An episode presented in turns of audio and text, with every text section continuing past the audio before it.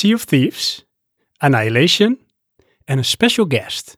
Dit is Praatje Actueel.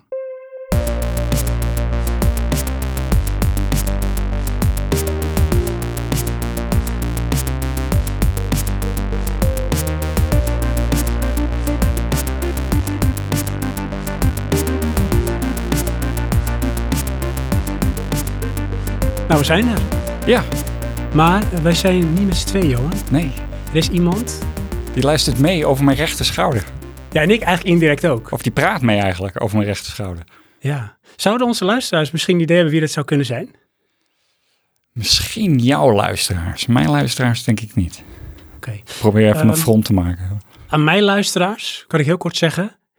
Ik heb één keer meegedaan in een podcast van iemand anders. En die persoon, die is het niet. Nee, die is het wel. Grapje. Hij is aan de andere kant van de lijn. Ja. Hij mag zichzelf introduceren. Het is een lang verwachte gast. De vlag hangen uit. Kom naar beneden, sla je slag. Want daar hebben we niemand minder dan... Ja, Michael eigenlijk. Zo, dat is eigenlijk mijn echte naam. Bedenk Dat is ook zo. Maar Ja, iedereen Dat- noemt ja, jou zo- Mike, of niet? Ja, bijna iedereen noemt mij Mike. Ehm, ehm, f- eh, ja, goed. Ik ben van Buttonbashers. Om dat er maar gelijk uit te gooien. En dan kan goed. ik gelijk zeggen dat daar mensen mij Dynamite noemen. En, voor onze luisteraars die dat niet kennen, wat is Button Bashers? Buttonbashers is eh, nou, inmiddels vijf jaar geleden opgericht door, eh, door, door Niels. En Niels die wilde een Nederlandse podcast over games en met een beetje focus op retro games. Eh, dat is inmiddels wel een klein beetje verschoven, als ik heel eerlijk ben. En ja, goed, hij is daarmee begonnen, zocht daar twee mensen bij. Daar kwam Steve bij en Steve dacht aan mij. Eh, en met z'n drieën doen wij vijf jaar lang eh, podcast. En inmiddels hebben we, denk ik, bijna vier en een half jaar daar ook een forum bij. Waar, eh, nou, waar jij ook vaak komt, Sven. Klopt. Johan heeft ook ooit eens een keer aan de voordeur geroken, maar is daarna hard weer weggerend. ja, ja. Oeps. Maar dat, nou, dat geeft niet. Ik bedoel, ik hou ook niet van forums of fora, als je het netjes wil zeggen. Ehm, maar goed, dat draaien we. En eh, nou ja, ik weet dat jullie daar ook wel eens, eh, eh, nou wel eens wel, regelmatig zijn, Sven, jij in ieder geval, om wat input te halen, zeg maar, voor, de, voor de uitzendingen. Dus ja, ehm, dat zeg maar. En daar heet ik dan Dynamite. En er zijn ook nog andere plekken op internet. Daar heet ik Jungle Jack. En ja, dus mensen noemen mij soms ook wel eens Jack. En dan reageer ik ook. Dus, oh, dus, ja, Oké, dus als ik de volgende keer Jack zeg, dan eh reageer ja, dan reageer ik. Ja hoor. Kijk, en als je zegt eh, jungle? Wat is, Oh. Gaan we alle termen verzinnen? En als je zegt eh Dyna, Ja, nou, je kan ook zeggen eh, JJ. Ik, dat eh, gebeurt niet zo heel veel. Want je hebt van Game Kings een gast Ja. die JJ heet. Ja. En eh, nou, als ik ergens niet mee vergeleken wil worden, is het met iemand van Game Kings. Oh, echt waar? Maar- Oh, daar wil ik straks even wat over vragen. oh, dat is Ja, Johan zie ik nu. Oh, Johan, wacht. Johan, blijf zitten, Johan. Niet weglopen, Johan. zo. maar dus dat gebeurt ook nog wel eens. Dat mensen me zo noemen. Bescheiden als je bent, heb je natuurlijk alleen over button bashers gehad. Ja. Maar jij hebt nu ook een niet onverdienstelijke side project. Wat misschien Ja. wel een soort main project aan het worden is. Ik weet het niet. Maar die mag je Eh, ook nog wel even pitchen als je wil. Ja, ja daarnaast eh, heb ik een eh, klein podcastje. Eh, het doel is elke week. Dat lukt tot nu toe niet echt elke week. Ik ben geloof ik twee keer in de afgelopen 25 weken of 26 weken heb ik, heb ik twee keer verstek laten gaan. Maar dat is Mike's Minutes. En ja, het is een kleine podcast die ongeveer de lengte heeft van Praatje Actueel, denk ik. Al zal dat hier en daar ook wel eens misgaan. Maar dan meer aan jullie kant, aan mijn kant. Ja, Ehm, maar het is een podcast die duurt ongeveer zo'n 20 minuutjes. En daar bespreek ik elke week in wat ik gespeeld heb eigenlijk. Johan gaat straks natuurlijk hebben over de Sea of Thieves. Ja, Die heb je natuurlijk ook behandeld. Eh, ja die heb ik behandeld. Want die heb ik in de, in, eh, in de open beta heb ik die twee keer gespeeld. Eh, of in de closed beta moet ik zeggen was het. Ehm, en, en ja, en ik heb hem inmiddels nu eh, een paar, vijf, zes uur gespeeld. nu die uit is, inderdaad. Dan ben ik heel benieuwd wat je straks vindt van eh Johans ervaring ermee. Ja, ik ben ook benieuwd wat Johan ervan vindt. Dus eh, daar, daar kijk ik wel naar uit. Zullen we dat meteen maar even doorpakken? Ja? Johan, aan jou de eer? Oké. Ja, tuurlijk. Hè? Het is gezellig, het mag. Wat een simpel bruggetje. Desalniettemin, hè? Eh Ja, hoe dan ook, Sea of Thieves, hè? Heb je, jij hebt, hè, ken je het spel? überhaupt, Sven? Ja, ja, want ik weet dat wij hebben die ehm, special gemaakt over de E3. Oké, ja. En toen heb ik dat niet belachelijk gemaakt toen. Maar toen zag ik er op dat moment nog niet zo heel veel in. Wat ze daar Oké. toen lieten zien. Maar wat zag je als een nadeel? Nou, ik dacht van, wat is er leuk aan op een bootje varen en schatkistjes zoeken? Ja, En ik, ik versimpelde het even ook tot dat niveau. ja oké, maar dat, dat is het ook wel. Ehm, alleen, vind ik dan... Kijk, ik, ik heb alleen de, de open beta gespeeld. Met mijn broer en eh, twee van zijn maten. Dus met z'n vier op een boot. En dat is het leuke. En voor de rest is het inderdaad van je zit op een boot, vaar daarheen, zoek een schatkist. Of versla eh, dat, eh, dat eiland eh, met de, de skelettenmonstertjes, om het zo te zeggen. Die, die beta was redelijk beperkt. Maar tegelijkertijd heb ik het beeld dat dat toch ook wel merendeels de game is. Maar wat is er dan zo leuk aan om met z'n vieren dat te doen? Want er zijn heel veel games die je met z'n vieren kan spelen. Ja, de ongelofelijke miscommunicatie. Dat Wat is dat is van de lol ervan. Ja, je zit te schreeuwen in de microfoon van kogels, kogels, weet je wel. En dan in het Engels heb je, tenminste die, die vrienden van mijn broertjes zijn eh, ehm, andere Europeanen, die spreken geen Nederlands. Dus het is in het Engels, maar dat is allemaal niet de moedertaal. En dan sta je ja, commando's te schreeuwen. En we wisselden dan een beetje van wie is de kapitein. En die moet het bepalen. En dan ga je zeggen van nou, eh, zeg het maar. En dan hoor je niks. Oh, ja. En dan varen we gewoon rustig eh, het doel voorbij. En er gebeurt niks, want niemand reageert. dat soort stomme dingen. En ja, het, het, het maakte het eh, daardoor heel dynamisch. Eh, Mike, Ja. jij hebt ook Sea of Thieves gespeeld. Ja. Kun jij misschien in een paar volzinnen vertellen wat volgens jou Sea of Thieves is?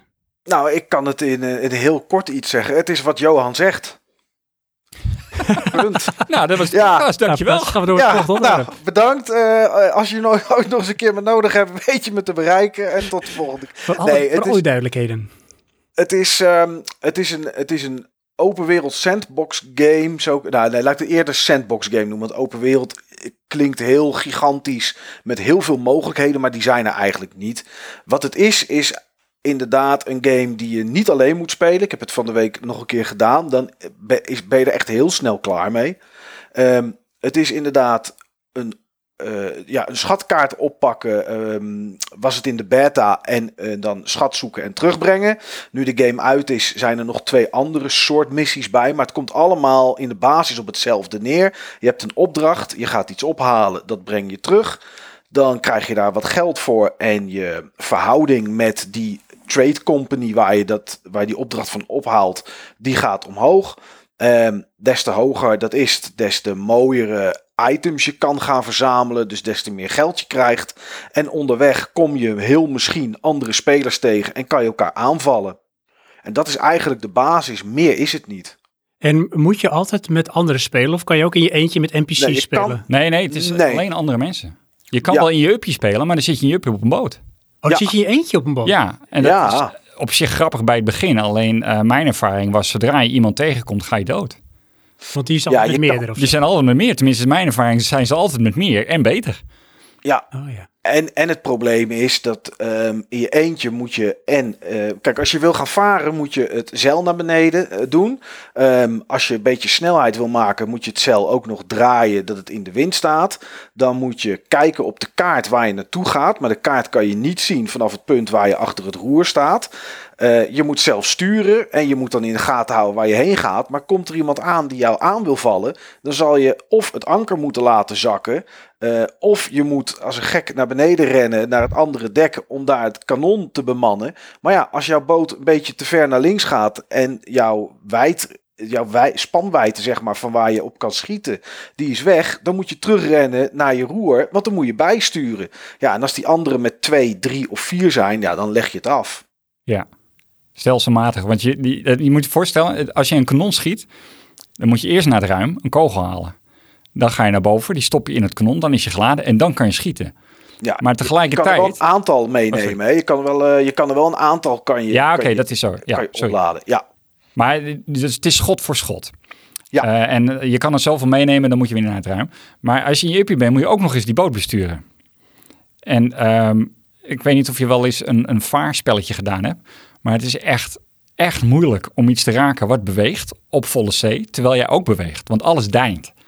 En dan moet je dus nog de, de, de, weet je, de, de, de kromme moet je inschatten. En dan knallen. Plus je hebt een gevoel van urgentie. Het moet allemaal snel, snel. Ja, maar wacht, het klinkt alsof je echt meer dan geluk dan wijs hebt als je ooit iemand wil raken. En je uppie je praktisch wel. Maar met meerdere dan toch ook, want het blijft dan toch moeilijk? Het blij- maar dat is het leuke. Het blijft moeilijk. Alleen dan ben je wel op het niveau van er kan één blijven sturen. En dan kan één kogels blijven halen of Ja, zo. en eh, twee schieten of enteren kan je dan ook nog doen. Want je kan ook zelf in dat knol gaan en dan afgeschoten worden. En wat als je in het water terechtkomt? Ja, dan eh, Moet eh, zwemmen. moet je zwemmen. Maar je wordt niet opgegeten door een haai. of- Jawel. Ja, Oh, die- echt waar? Ja, die zijn er ook. Ja. Goed.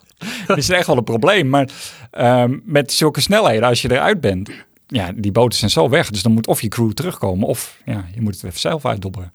Ja. Oh, ja. En wat er En? dan ook nog eens aan, aan moeilijkheid bij komt, dus als jij schiet op een, op een boot en jij mist en zij raken, dan schieten ze een, een gat in je romp. En wat er dan gebeurt, is dan loopt je boot vol water. Dus als je dan in je eentje bent, moet je niet alleen nog kogels blijven halen, schieten, sturen, kijken welke kant je op gaat. Maar dan moet je ook een plank eh, tegen, tegen de romp aantimmeren. Dan moet je met een emmertje het water eruit hozen. En ondertussen staan die andere twee of drie staan vrolijk op jouw boot te schieten. Ja, dat is in je eentje geen doen. Nee, dat is echt geen doen. Het, Nee. het is echt, eh, en dat is het dus. Je, je, bent, je bent met z'n vieren, maar je hebt taak voor zes man. Ja. Dus je moet constant switchen, ongeacht met hoeveel je bent. In je uppie is dat helemaal niet te doen, maar met z'n vieren zit je al van, oké, er moet één gaan fixen. Nou, we, we maken zoveel water, dan moet er één water gaan hozen. Nou, de, de, de derde moet blijven sturen, want anders ga je op de klippen of wat dan ook. Ja, dan moet je ondertussen ook nog ergens terugschieten of zo. Ik hoor de hectiek. Ja. Dat klinkt wel als fun. Ja, dat is het ook. Hey, maar zouden de ontwikkelaars ook bewust gekozen hebben om zeg maar de één player optie erin te doen? Zodat je heel snel door hebt van dat dit niet werkt. Ehm Zou daar een gedachte achter zitten? Ja, want nou, ik weet niet of het het doel is om te, te forceren van dit werkt niet, zie je nou wel. Eh, maar het is wel eh, gericht op multiplayer. En ze hebben ook een soort van optie ehm, eh, dat je iemand in de, in de break kan voten. Als iemand lastig is. Oh, Ja. dat is de kat. Ja, horen we dat? Of, Ja. eh, Ja, ik, hoor- ik, ik hoor een kat, ja. Dat is uh, Noodle. Is dat die kat die ik, eh, van de, die ik ook bij, eh, bij filmpjes van, eh van, van Johan's vrouw eh, van het koken op de tafel zag springen in de Ja. Klopt, ja. Wat goed. Maar hij is inmiddels nog vervelender, maar goed. Oké. Nou, hij wordt ouder, hè? Dan worden ze automatisch vervelender. Ja, och. Want nou, hij zit gewoon te zeuren. Ja. Dan wil hij naar buiten, maar dan doe ik de deur open, is het koud, blijft het om maar binnen. ja. Hey, maar jij hebt wel eens dat kanaal gekeken, Mike. Eh, ja, Van, eh, zeker wel. Heb je ook Ik, wat de eh, loempia's gemaakt? Nee, ik, eh, ik kan je zeggen dat dat eten zeg maar is niet helemaal mijn ding. Eh, behalve als het vlees met een sausje is, dan is het prima. Oh, die zit maar er ook als- tussen. Ja, die zitten er ook tussen, dat weet ik. Maar zodra ik al die groenten zie, zeg maar, of weet ik veel wat, dan, eh ja, dan crasht YouTube bij mij of zo. Ik weet niet wat het is. eh, kan, kan ik het niet meer verder kijken. Oh jeetje. Ja? Sea of Thieves. Oh, daar Ik had nog even een Ja. hele diep, eh, diepgaande vraag. Oké. Ehm, ook naar jou, eh, Mike, naar jullie allebei. Ja. Want ik, ik heb natuurlijk die aflevering geluisterd dat jij het met Niels erover had gehad. Klopt. En eh, Niels die was tamelijk onder de indruk van het water. En die zei van dit is misschien wel het mooiste water ooit in een game wat ik heb gezien. Ja, dat Ik is zie. Johan vragend kijken. Mike is heel bevestigend. Nou ja, ik, ehm, eh, waar mij het aan deed denken is eh, eh, Assassin's Creed Black Sail, Black Flag, daar gooi ik altijd door. En die vibe ja. ehm, heeft dit ook. Niet zo serieus, maar wel qua eh, tropische eilanden en zo. En eh, het water is wel eh, heel anders inderdaad. Maar ik vond het, het totaalplaatje ehm, gaf mij hetzelfde gevoel. Oké. Want het is ook toch ergens een beetje cartoony, de stijl. Ja, ja en ik, eh, die, die vrienden van mijn broer, die, die vonden- zaten ook echt van, oh, wat is dat water mooi. En ik, het water is ook heel mooi, daar niet van. Maar ik had bij Black Sails ook zo'n ervaring. Dus ik, ik was niet zo overweldigd. Maar wat is er zo mooi aan? Want ik probeer dat voor te stellen, maar dat lukt me niet. Ja, dat- je zou het eigenlijk moeten, moeten zien om het, Ja. om het, om weet je, wat het reageert voor je. Kijk, ik vind het heel moeilijk altijd om te zeggen, dit is zoals water echt reageert. Ik bedoel, ik ben wel eens een keer in een, in een golfslagbad geweest. Ja, en, en, en ik heb een keer in een kano gezeten. eh, maar ik ben nooit midden op zee met een boot geweest. Dus ik weet niet precies hoe dat reageert. Ik heb wel eens een film gezien met George Clooney en een boot. Nou, toen dacht ik, oké, dit lijkt meer op een skate, skateboard iets. Wat hier gebeurt met onwijze ramps. Dan dat het Oh, echt ja. bij de zee lijkt. Maar het, het ziet eruit alsof het echt de zee is. Dus dat het reageert zoals de zee is. En helemaal als dan de zon ondergaat of opkomt en je ziet de reflectie van de zon zie je op het water. Ja, dat ziet er echt schitterend uit. En, en ik denk dat het misschien ook mooier wordt, omdat de rest, ik zou het bijna willen vergelijken als Monkey Island met een echte Ja. zee. Ja, ja, inderdaad. Het, het Ja, want ik had ook die Monkey Island vibe van de trailers die ik er dan van gezien had. Ja. Met, je, met, die, met die stilo. Ja, dat zit er ook wel in eh, ehm, qua sfeer, denk ik dan een beetje. Maar dat is meer hoe de makers het neerzetten. Ehm, wat ik ook vind is met het besturen van die boot, je bent aan het tegensturen. Je bent aan het anticiperen op de golf. En dat, dat geeft een echt gevoel van je bent ermee bezig. Ja, dus Eh, ook zeg maar de physics, die dwingen af dat het reageert zoals het reageert. Ja. Dus het kan ook het gevoel geven dat het echter is. Ja, ja, je geeft het gevoel, of tenminste je krijgt inderdaad het, het gevoel van echter. Ehm, Ja. Als je eh, helemaal op het puntje van je, van je boeg gaat zitten of staan en je gaat haaks op de golf, dan ga je echt een enorme ehm, stap af. Ik, dan krijg je echt een hoogtevreesgevoel. eh. Goed, dit zou je in VR moeten spelen. ja, ja, inderdaad. Ja, ik werd de eerste keer werd ik misselijk toen ik in mijn eentje ging spelen. Want Echt heb je een heel klein, ja, je hebt een heel klein bootje en je hebt dan die onwijze golven. En je bent aan, het- ook voor je aan het kijken. Dat is ook het verschil als je met twee spelers speelt of met vier. Als je met vier spelers speelt en je laat het zeil zakken. Ehm, dan ziet degene die achter het roer staat, ziet dus niks. Dat zeil is zo groot. Dus dan ben je sowieso al aangewezen op anderen die zeggen van ga naar links en ga naar rechts. Maar als je het in je eentje doet of met twee spelers, dan kan je nog wel een stukje onder het zeil doorkijken. Dus dan zie je ook de zee, zeg maar. Ja. En ja, dat, dat- als je dan in je eentje er staat op zo'n klein bootje, ik werd echt misselijk de eerste keer. Niet normaal. Eh, misschien een hele stomme vraag, maar hoe rem je met een zeilboot? Eh, de zeilen ophijzen en eh, anker uitgooien. Ja. Alleen als je dat te abrupt doet, vind je boot niet leuk. Nee, Oh, dat, dan, oh, kan je dat kan ook nog gebeuren. Ja, dan kan je- dan kan je met een plankje naar beneden en dan kan je je boot gaan fixen. Nee, zit dat er ook in? ja, dat zit er ook in. Ja, Jeetje. Ja, weet, weet je wat het is met deze game? En dat vind ik, eh, dat, dat vind ik eh, zeg maar onderaan de streep. Het, hij is te schaars. De content die erin zit is te schaars. Ja. Ehm, er zit geen progressie in whatsoever, behalve cosmetisch. Alles wat je doet is cosmetisch. Dus Oh ja. al het geld wat je verdient en weet ik wat, dan kan je een leuke baard van kopen en handschoenen en een riem.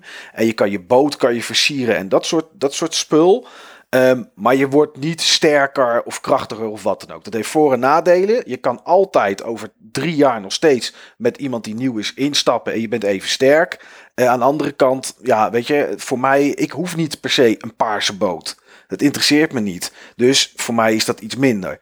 Maar ehm, dat, is, dat is alles. En voor de rest zijn er drie soorten quests om spullen op te halen. En dat is het hier en daar met een raadseltje. Maar in de basis is dat het. Alleen ze hebben heel veel aandacht besteed aan hele kleine dingetjes. Ehm, als je bijvoorbeeld in de nacht vaart, heb je lampjes op je boot.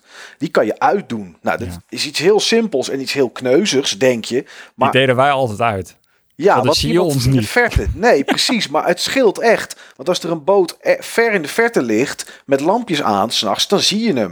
Maar wat heb je Eh, aan lampjes dan zelf? Waarom zou je ze aan moeten hebben bijvoorbeeld? Nou ja, dan kan je wat zien wat er op je boot ook gebeurt. Ja. Wat, Want jij bent zelf ook gewoon eigenlijk zo goed als blind dan op je boot. nou, je Ja, bent dat niet zo goed als mee, blind, maar maar het- het... is wel donker. ja. Je Ja. ziet meer met licht, zo simpel is het. Alleen je wordt dus ook gezien met licht. ja, ja. dat zijn wel kleine details. Dat zijn kleine dingetjes dat je in het kanon kan gaan zitten om af te, afgeschoten te worden. Dat is natuurlijk super grappig. Dan kan je jezelf naar een boot schieten en dan kan je daar met je zwaard of met je pistool kan je die andere leden kan je, kan je neerhalen. Ehm, als je aan het varen bent en je ziet boven de zee zie je een soort kringel, een kring zeg maar van, van meeuwen. Dan moet je daar je boot neerleggen en dan kan je naar beneden duiken. Dan is er een schip gezonken en dan kan je schat opgraven. Het zijn allemaal van dat soort kleine dingetjes. Wel, Klinkt dat schat opgraven is wel redelijk, maar dat gebeurt niet zo vaak. Maar het zijn allemaal die hele kleine dingetjes die het interessant moeten houden. Op dit moment. Ja, ja, maar dat is ook een beetje de, de twijfel die mijn broer heeft met name. Het is best wel een dure game. Hij kost 60 euro. Ja. Ja. En dan, ehm, ja, dit is het. Hoe lang is dit leuk? Maar, ja, Ja, er is één oplossing. En dat is de Xbox Game Pass kopen. want dan? Nou, zit Xbox Game, erbij. ja, Xbox Game Pass is eigenlijk voor de Xbox One bedoeld. Maar hij werkt ook op PC. Ehm, Oké. Oh, dat En- is ik niet eens. Ja, alle games die Microsoft zelf dit jaar uitbrengt, komen op dag 1 in die Xbox Game Pass. Die Xbox Game Pass kost je de eerste twee weken niks, kan je het gratis testen. En daarna kost die 9,99 euro per maand. Nou, uh, Sea of Thieves zit erin, die kost 60. Straks komt State of Decay 2 uit. Dat is multiplayer online zombies slachten en schieten en, uh, en opbouwen. Die kost 30. En uh, Crackdown 3 komt dit jaar nog uit. Die zit er ook in. Nou, die zitten er allemaal in. Voor de Xbox One zitten er nog eens, weet ik veel, 90 andere games in. Maar er zitten er ook een aantal in die je wel ook op PC kan spelen. Want die zijn uh, uh, Play Anywhere, die zijn Xbox Anywhere. Ja. Dus naast Sea of Thieves en Crackdown en wat zei ik net, State of Decay 2... zit bijvoorbeeld ook Super Lucky Steel, zo'n platformer die ze gemaakt hebben, zit erin. Uh, Gears of War 4 zit erin, dus die kan je dan spelen, ook op PC. En uh, nou, er zitten nog een aantal games in die, ze, die gewoon op alle, plat, alle tweede platformen werken. Dus ja, weet je, aan de andere kant is dat natuurlijk wel een mooie manier, zeker om het twee weken te proberen. Want dat Ja. kost je helemaal niks. Ja, en dan zou je het bij wijze van spreken vijf of zes maanden spelen. Nou, dan Ja. heb je zeg maar die kosten zijn er dan van het spel. Mhm. En als je dan bent uitgespeeld, dan heb je nog heel veel andere games die je kan spelen. Ja. Ja. Voor minder Dus geld dan. Ja, het is een soort Netflix-achtig iets of een soort PlayStation Now. Alleen je downloadt de games. Je streamt het niet, maar je downloadt ze. Dus, Wat is het dan eh, een beetje te vergelijken ook als ehm, PlayStation Plus? Van je krijgt games en zolang je het abonnement hebt, kan je ze spelen? Nee, dat is eigenlijk Xbox Live Gold. Dat is het abonnement wat je nodig hebt om online te kunnen spelen. Ehm, en dan, daar krijg je ook elke maand twee games gratis bij. Maar dit is echt los daarvan. Dus dit, ja, dit is eigenlijk ja, Netflix, zeg maar. Maar dan niet streamen, maar downloaden. Ja, precies. Maar als je abonnement opzegt, dan kan je de games niet kwijt. spelen. Nee, dat klopt. Dat klopt. Oh ja. Nou ja, goede tip voor de mensen die eh, daar nog niet aan hadden gedacht en deze Nee. game willen gaan proberen. Inderdaad. Ja. Ja, één dingetje wil ik nog zeggen. De, de gouden banaan. De gouden banaan. Ja, ze hebben Ja. een, eh, ik weet niet of het al opgelost is. Ik heb het niet meer opgezocht. Maar ze hadden, om de game te promoten, hebben ze vier of vijf gouden bananen verstopt in de wereld. En wat levert het je op Eh 20.000 dollar aan goud. in de game? Echt? Nee, in het echt. Nee, echt. Oh, serieus? Ja, En hoeveel zei je? eh, vier of vijf. Eh, ik dacht dat het in totaal 100.000 dollar was. Eh, Maar die hangen dan waarschijnlijk niet in een boom. Weet ik niet. Nee, je moest eh, onwijs, eh, ja het zou kunnen, maar je moest onwijs eh, clues moest je gaan verzamelen. En om de twee uur werd er dan een clue vrijgegeven en dat soort zaken. Ik moet ook zeggen dat ik het ook niet meer gevolgd heb. Volgens mij zijn de clues inmiddels allemaal geweest. Maar ik heb ook nog nergens gelezen dat ze allemaal gevonden zijn eigenlijk. Nee, dus, precies. eh, Maar wacht even, betekent dat ook dat die game, want jij zegt hij is meer sandbox dan open world, maar is die Ja. dan wel dermate groot dat, dat je niet zo makkelijk een gouden banaan vindt? Nee, maar het is niet in de game. De, die gouden bananen zijn in de echte wereld. Oh, die is in de echte Ja, wereld? volgens mij Ja. in, in, in vijf werelddelen hebben ze zo'n banaan ah, verstopt. nee. Ja, Ja, de ja. wereld is zo groot. Ja, dus. ja, Dat is ook een beetje het dilemma voor mij. Van, eh, weet je wel, dan heb je Europa. Ja, ga maar even in heel Europa op reis naar zo'n banaan. Eh, ik- hij zal maar echt niet. in Londen gelegen hebben of zo, denk ik. Ja, precies, ja. Het is wel grappig ged- gedaan, maar Ja, maar wat proberen ze precies, zeg maar, te connecten met de game? aandacht. Oké. En eh, treasure hunt, dat is het. Ja, Ja, kijk, een precies. Maar er ligt er eentje op Antarctica of zo. Ik denk dat dat lastig wordt, maar eh, Ja. Amerika is aannemelijk. Ja. Nee, ja, kijk, je kan natuurlijk een trailer uitgeven en je kan dan wat screenshots uitgeven en een nieuwe developer video, maar dat doet iedereen al. Ja, ik precies. bedoel, op dit moment tot en met volgende week vrijdag of zondag is er in Utrecht ergens, ik weet niet precies waar, maar in Utrecht is er een Far Cry 5 café wat ze geopend hebben, dat precies er zo uitziet als een café in, in de game. Ja, weet je, dat zijn de dingen waar je tegenwoordig de promotie mee doet. Oh ja, dat is natuurlijk wel ook een, eh, iets vanuit de game in de echte wereld trekken. Ja, ja. En dat gebeurt wel vaker tegenwoordig.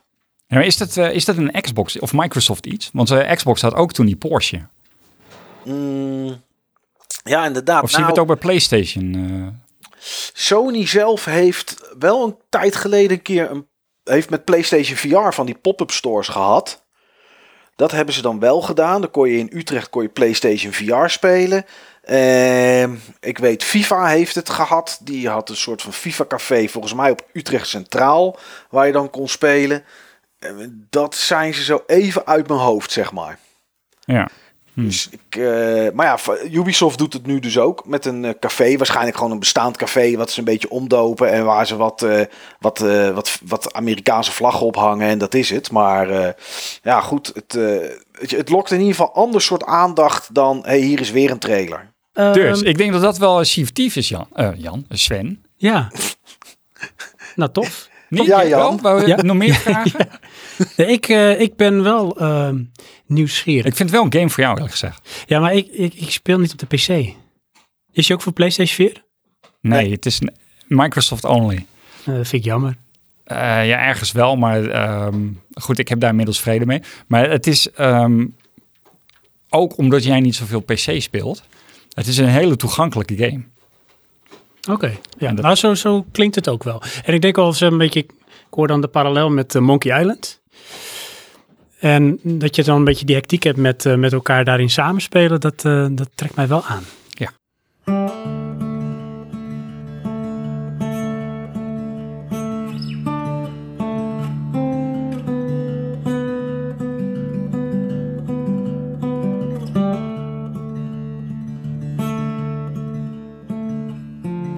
Komen we bij, Zullen we die van Mike bewaren voor het laatst? ja, Ja, dat mag. Zeggen wij gewoon. special Ja, edition. nee, eh, tuurlijk. Maar ik vind het ook goed. Ja, eh, wat, heb, wat kan ik er tegen inbrengen? Het is sowieso 2 tegen 1. Ja, ik dat ben klopt. maar te gast, hè? Ja, maar de gast eh, is toch soort wel een beetje de koning hier, hè? Nou ja, nou ik weet niet. Als jij bij mij thuis binnenkomt en je gaat gewoon met je baggerlaars op de bank zitten, ben je toch echt de koning niet meer hoor. Oh, Dan echt ga ik er niet? toch echt, nee, dan ga ik er toch echt wel wat van zeggen. Oh. Doet Sven altijd bij mij.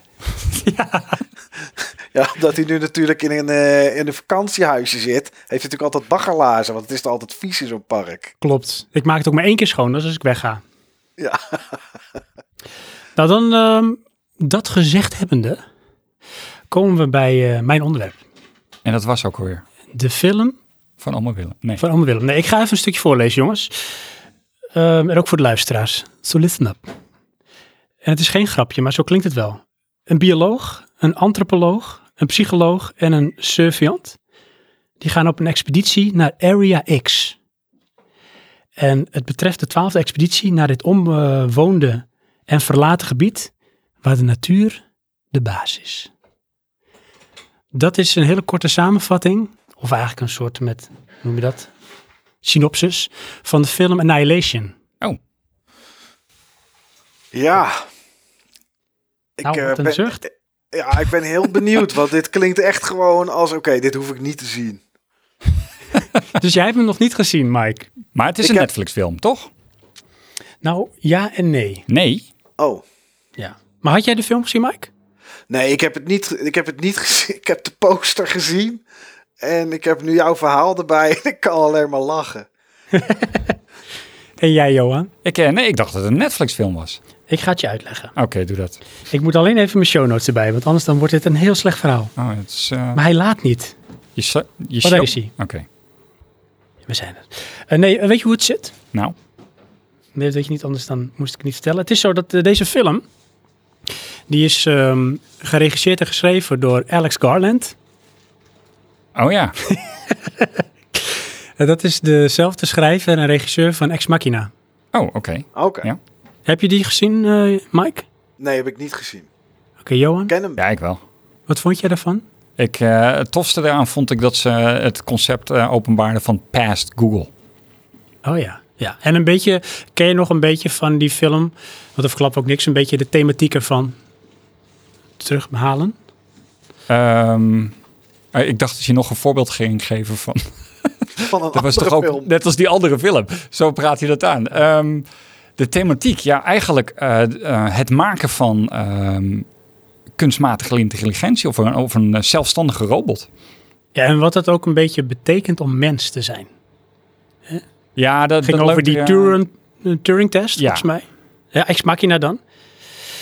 En daar heeft een beetje als thematiek is een beetje, ja, wat is om mens te zijn? En in dit geval dan artificial intelligence.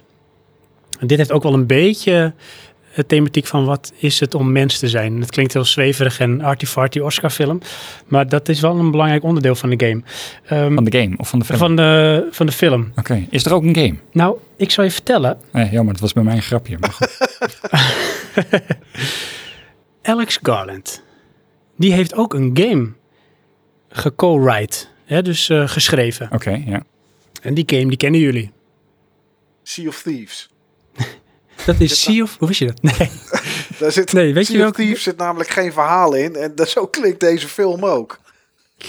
nee, weet je welke game hij eh geco-written heeft? Nou, Enslaved, Odyssey to the West. Oh, oké. Dat is best een aardige game. Zeker Ja. weten. Ja, dat is En- toch met, eh, hoe heet die, eh, Gollum? Acteur? ja volgens mij heeft hij wel model gestaan voor eh, die aap-achtig Ja. wezen. Ja, ik vond het een grappige game. Mijn broertje uitgespeeld toen. En die wereld, het was ook een beetje zo overgroeid, overwoekerd. Hè? Ja. Dat is ook in Annihilation zo. Oh, oké. Ja. Want, ehm, maar ik heb nog steeds niet verteld hoe het nou kan dat het geen Netflix-film is. Het is ook zo Nee. mooi, hè? Ja. ja, ik word wel vaker gene- genegeerd, dus dat maakt niet Nee, uit. het is zo dat er is oneenigheid geweest bij Paramount Pictures. Zij zeiden namelijk van deze film is veel te intellectueel. Dus ik wil dat het einde veranderd wordt. Oké. En toen zei die Alex Garland, nee, nee, nee, dat ga ik niet doen. Nee, want hij is een artist. Precies. Ja. Hij is een onbegrepen artist. En eh, er is toen ook iemand geweest die zei van, ben het mee eens? Maar toen zei Paramount, dat is prima. Maar dan brengen we hem alleen in Amerika uit in de bioscoop.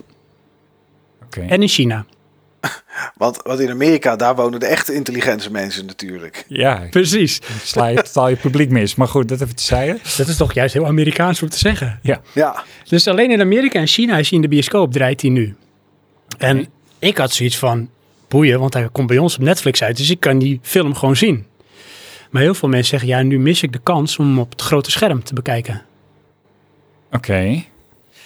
Dat vond ik niet erg. Nee, dat zie ik ook niet. Maar hij is dus wel op Netflix, of niet? Ja, hij is op Netflix. Ja, dus- want hou, me niet lang in suspense, Sven. Want Oh, sorry. Ze hebben dus gewoon een deal gesloten voor de rest om die film wereldwijd te publishen via Netflix. Maar dus wij krijgen hem gewoon thuis te zien, terwijl andere mensen daar nog eens, eh, weet ik veel, 8 dollar voor moeten gaan betalen om op een scherm te kijken. Zo kun je het ook zien. Oké. Maar eh, inderdaad, dat is het geval. Want wat is je Netflix-abonnement waard in eh, Amerika? Eh 10 dollar, denk ik. Ja, precies. Dat, Nou, een bioscoopkaartje in Amerika zal 15 dollar zijn of zo. Nee, ik denk minder. Ik denk volgens mij is het in Amerika heel goedkoop. Ik weet het niet, maar...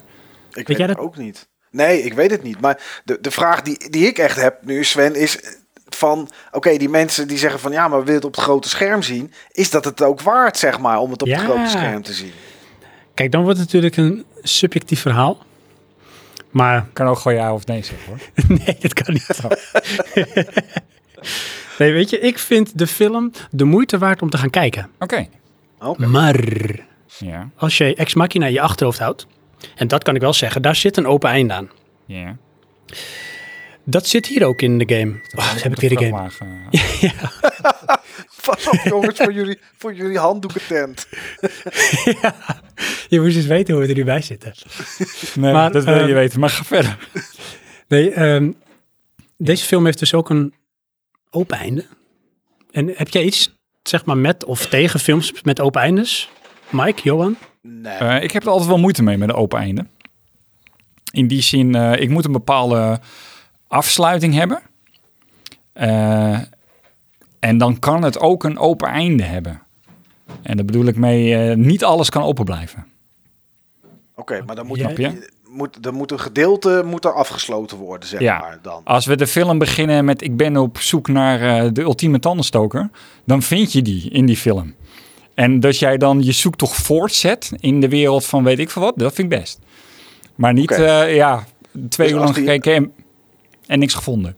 Dus als het is, ik ben op zoek naar de ultieme tandenstoker. En onderweg kom ik erachter dat er een oorlog is in een buurland. En dan ga ik vechten. En uiteindelijk is die oorlog is wel opgelost. Maar die tandenstoker heb ik niet. Dan is het voor jou niet bevredigend. Nee, inderdaad. Oké, dan moet je niet kijken naar eh, three, bill- three Billboards Outside Ebbing, Missouri. Oh, die wil ik heel Oh. graag zien. Die- Ja, die, wil- die moet ik nog wel kijken inderdaad. Nou, ga maar niet kijken dan, eh, Johan. Ja. Oh, fantastisch. Hmm. Maar de film, zeg ik dus ja, wel de moeite waard om te gaan kijken. Want wat vind ik tof aan de film? Zonder Het te heeft- klappen. Zonder veel te verklappen. Nou, één ding kan ik wel zeggen. En dan verklap ik niks, maar ik zeg het lekker toch. Oké. De Beer. Is dit Is een los. cryptische invulling weer? Of, eh, Ga de film kijken voor de scène met de beer. Oeh, Ik was zo ontzettend freaked out. Oké. Dus, weet je wat het is? En ik denk dat jullie het ook gaan hebben als je hem gaat kijken. Dus ga hem daar maar kijken. Er gebeurt iets in de film.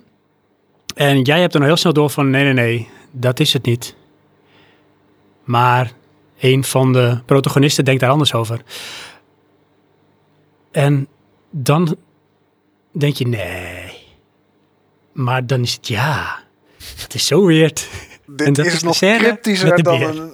Dit is nog cryptischer dan, een, dan een recept lezen van de, van de huisarts. Inderdaad. De achterkant van een boek wat je beter kan Ja, overslaan. het zou best kunnen zijn als je die woorden leest... dat je net zo freaked out bent als na het kijken van deze scène. Oké, dat is mooi om dit te rechtvaardigen. Maar... Eh, verder heeft, heeft de, de film een heel dromerig sfeertje. Ja, ik vond het ook. ehm, de trailer deed mij eraan denken dat we heel veel switchen van eh, tijd en waar je bent. Eh, dat klopt. Oké, Er zit wel iets in. Er zit iets in van, als je naar chronologie zoekt, dat zit erin, maar het is wel verknipt. oké. Op een ja. bepaalde manier. Maar ik ga voor de rest niet veel vertellen, want daar moet je de film van gaan kijken. Want dat speelt ook wel een beetje een rol in het vertellen van het verhaal. En daarnaast ehm, die shimmer, want zo heet dat gebied. Je moet je voorstellen, daar kan ik wel iets kort over vertellen van ehm, bij de, tijdens de introductie van de film, dan zie je een asteroïde, die komt op aarde. Niet zo'n groot ding, maar die komt wel door onze dampkring. Eh, En voor de luisteraars thuis, Sven die situeert nu een bepaald object met zijn hand in de lucht boven de microfoon. ja, dus zo dat zegt dat de microfoon is dan de plek op aarde waar die neerstort. Oké, maar dat, ja, dan is het best wel een grote meteoriet. Oké, het is dit zo. En dan op een gegeven moment komt hij op een plekje terecht. Er is ook een eh, vuurtoren. En dan gebeurt er iets. Het is, dit is ongelooflijk veel non-verbale communicatie. Het is jammer dat we dit niet uitstaan. Dan komt er, Ja, ik zit hier ook gewoon een beetje van, ja, wat moet ik hiermee, eh, Sven? Want Ik zie niks, hè? En dan komt er op een gegeven moment een soort bol over dat gebied heen. Oké, Nee, over ja. dat gebied. En dan moet je een beetje denken aan ehm, Aan de doom, weer? die serie. de doom. Ja, Ja. precies. Alleen dit is dan een soort luchtbel. Een, eh, een, een, een, hoe noem je dat ook weer? Bellenblaasbel. Oké, dus echt heel anders dan andere dan. Dankjewel, een zeepbel. En dan bij Ja. zeepbel heb je toch altijd een beetje al die kleurtjes zo die ja. bewegen. En dat, dat zie je ook heel erg. En dat is dus de shimmer, noemen ze dat. Ah. En eh, dat is er al een tijdje, alleen de wereld weet het niet. En naar buiten toe is gecommuniceerd van er is een soort eh, nou ja, incidentje geweest, een chemische lek. En het gebied is zeg maar afgesloten van de buitenwereld. Maar eh, defensie en wetenschappers zitten er eigenlijk volop. Want dat gebied breidt zich steeds langzaam uit. Klinkt wel een beetje als een cliché, tot dit stukje. Ja, oké, maar dan moet je even... Dit is ook meer een beetje een opbouw voor waar de game... Ah, waar de film over gaat. Ja. Dus op een goed moment, dan ehm, komt onze Natalie Portman eh, in het verhaal. Aha. Ben ik nooit zo fan van, maar goed. Ik ook niet. Maar op zich speelt ze hier wel goed, want ze is gewoon timide, heeft niet heel veel tekst. Maar zij is bioloog. Heeft niet heel veel tekst, dus dan kan het niet zoveel kwaad. Ja. Er zit ook niet heel veel fysiek. Oké. Maar dat moet ook niet in deze eh, film. Maar zij gaat dus uiteindelijk, en hoe dat gebeurt moet je ook weer de film voor kijken. Zij gaat op expeditie met een andere groep mensen de Shimmer in. Aha. En wat is dan wel grappig? En daar had ik wel zoiets van, zullen ze hier nou een statement mee willen maken? Maar dat heb ik niet terug kunnen vinden. Die groep mensen, dat zijn allemaal vrouwen. Oké. Want daarvoor is zo'n expeditie geweest, er zijn al twaalf expedities geweest. En het waren met name mannen en militairen. Ja. Maar daar is er nog nooit eentje voor teruggekomen tot op dat moment. Mijn eh, social, so- social justice warrior alarm gaat af, hè? Social Justice Warrior. Alarm. Ja. ja. Klinkt echt heel politiek correct. Ja, Oké. het, is, het is hetzelfde als Ghostbusters, die vrouwen moeten zijn. Ik heb niks tegen vrouwen, maar het voelt allemaal zo gemoed aan, zeg maar. Is dat niet Nou, hier dan ook bij? Wat Nee, nee, Ghostbusters, want ik weet wat je Nee? bedoelt. Bij Ghostbusters vond ik het er veel te dik op liggen. Het was gewoon op het, zeg maar, dat je helemaal antifeministisch wil worden af. Ja, en dan krijg je straks Ja. nog Ocean's 8 of zo, met ook alleen maar Ja. vrouwen. Nee, en hier, nee, klopt. Nee, hier hebben ze dat, ehm, ze zijn gewoon eigenlijk trouw gebleven aan het boek. Want dat heb ik ook niet verteld. Het is een, eh, een boek in drie delen. Dus we hebben een boek, een film en een game? Ik ben echt in de war nu. Deze hebben dus, het, deze film is gebaseerd op een boek. Dit wordt heel slecht. Maar wanneer vertel je nou van die game dan? Ja, leuk is dat, hè? Nee, dat ga ik nooit vertellen. Ehm, dus daar zitten ook gewoon vrouwen spelen daar de hoofdrol in. Oké, In het En dat, is dan gewoon zo. Alleen, ja, ik dacht van, hebben ze dat met een reden? Heb ik niet kunnen vinden. dat ligt er ook niet bovenop in de film. Maar in het Dus boek het stoort niet. Oh, oké, dat weet je niet. Nou, het mooie is, Alex Gar- Garland, die heeft het eh, boek eh, een keer gelezen, heeft toen opzij gezet en die heeft gewoon gezegd, ik maak er een soort adaptation van. Ja, dat Dus zou ik ook mijn zeggen. eigen draai. Ja. Dan kun je ook gewoon zeggen van, ja, ik heb het boek niet gelezen. Nee, ja. Het is alles is in het boek. Ja, dat weet ik. Ja, Maar- het is een adaptation. Ja, precies. Om misschien toch mensen wat meer te enthousiasmeren dan dit warrige verhaal wat ik nu verkondig. Ja. Ehm, de film Sfeer. ja? Kijk, Johan heeft het hoe? Ken je die film, Mike? Sfeer met eh, Dustin Hoffman en zo. Ja, en eh, Samuel Jackson en... eh, Was het niet jouw tweede DVD? En eh, hoe heet die Raar vrouw dat ook ik dat weet. Ehm, Sha- Sha- Sharon Stone? Sharon Sharon Stone. Ja. Ja, ja, ja. Ja, nou, daar moet je ook een beetje, dat moet je je achterhoofd houden.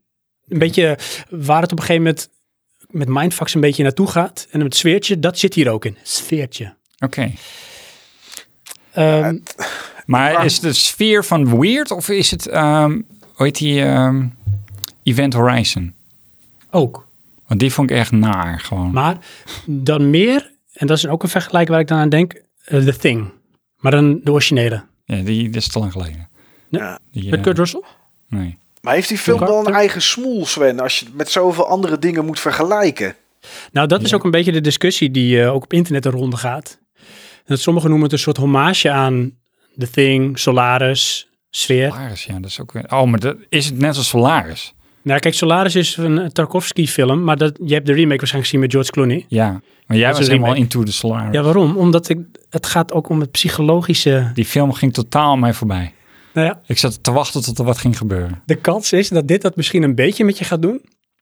Want ehm, er is dreiging in de film, Oké. maar ook niet. Weet je wel, dus je moet het ook een beetje zoeken in de nuance. Ik ben Ja. echt blij Dit- dat dit ding niet in de bioscoop draait, hoor. Dit wordt echt een hele moeilijke hoor. Ah, weet je wat het is? Hè? Ik zou me wel kunnen voorstellen dat als ze deze in de bioscoop zouden uitbrengen hier, en dan wordt die gepitcht als een science fiction film met eh, Natalie Portman. Oh ja. En dan doen ze op de poster waarschijnlijk wat freaky dingen erbij. Dat je denkt, wow, dit is de nieuwe Alien. Maar dat is dit niet. Ja, Ja. want ik heb de Ja, poster dan- gezien. Staat ze daar niet met een onwijze gun op of zo? Dat zou heel goed kunnen, ja. Want zij heeft dus ook een militair verleden. Oh, dat is even tussendoor. Ze, kan, eh, ze weet hoe ze met een geweer overweg moet. Oké. Hmm. Ik, eh, ik ben sceptisch. Ja. Maar eigenlijk meer door jou dan door je omschrijving. Ja. Ik ga het nog proberen recht te draaien, jongens. Oké. Ehm, zij heeft een bepaalde drijfveer om de shimmer in te willen. En dat heeft te maken met iemand. Oh, En, laat maar raden. ehm, Uit een van die twaalf expedities die niet meer terug is gekomen. Ga ik niet zeggen. Nee, snap ik. Maar Dankjewel, Mike. Dus we hoeven de film niet kijken. En dat komt ook weer terug een paar keer. En dat geeft me ook wel, gaf mij heel gevoel van ik wil wel weten hoe dit zit. Want er gebeuren dingen en dat is wel interessant. Houd wil- dat vast. Ja, vind ik wel. Alleen eh, het arty-farty gedeelte, het intellectuele gedeelte, heeft met, maken, met name te maken met de ontknoping. En daar ga ik natuurlijk niks over zeggen. Maar daar kan het wel zo zijn dat het echt een hit of een miss is. Ja, oké, maar dat is dan eh, hoe jij dat ervaart als kijker. Ja, en ik ben altijd wel een beetje een zakker daarvoor, dus dan vind ik het een hit. En dan is de film klaar en dan ga ik nadenken. Weet je wel, dat doet deze film met mij. Maar er zijn ook mensen die denken van, nou, ik, waar heb ik nou echt al die tijd naar zitten kijken? Ja, maar, maar, maar dat is een beetje mijn probleem. Want dit wordt dan aanbeveling nummer 34 voor jou. Die ik dan ga kijken. En dan denk ik, wa- waar, wanneer gebeurt het? De EO, kan je die nog herinneren? Of de OE? Die Ja, die OE. Ja? Nee, daar gebeurt het niet, hè? Nee. Nou, hier, hier gebeurt het... Hoeveel uur was dat? Ja, nee. Nou, ik, ik denk wel dat je die ook een beetje in je achterhoofd moet houden. Maar jongens, oké.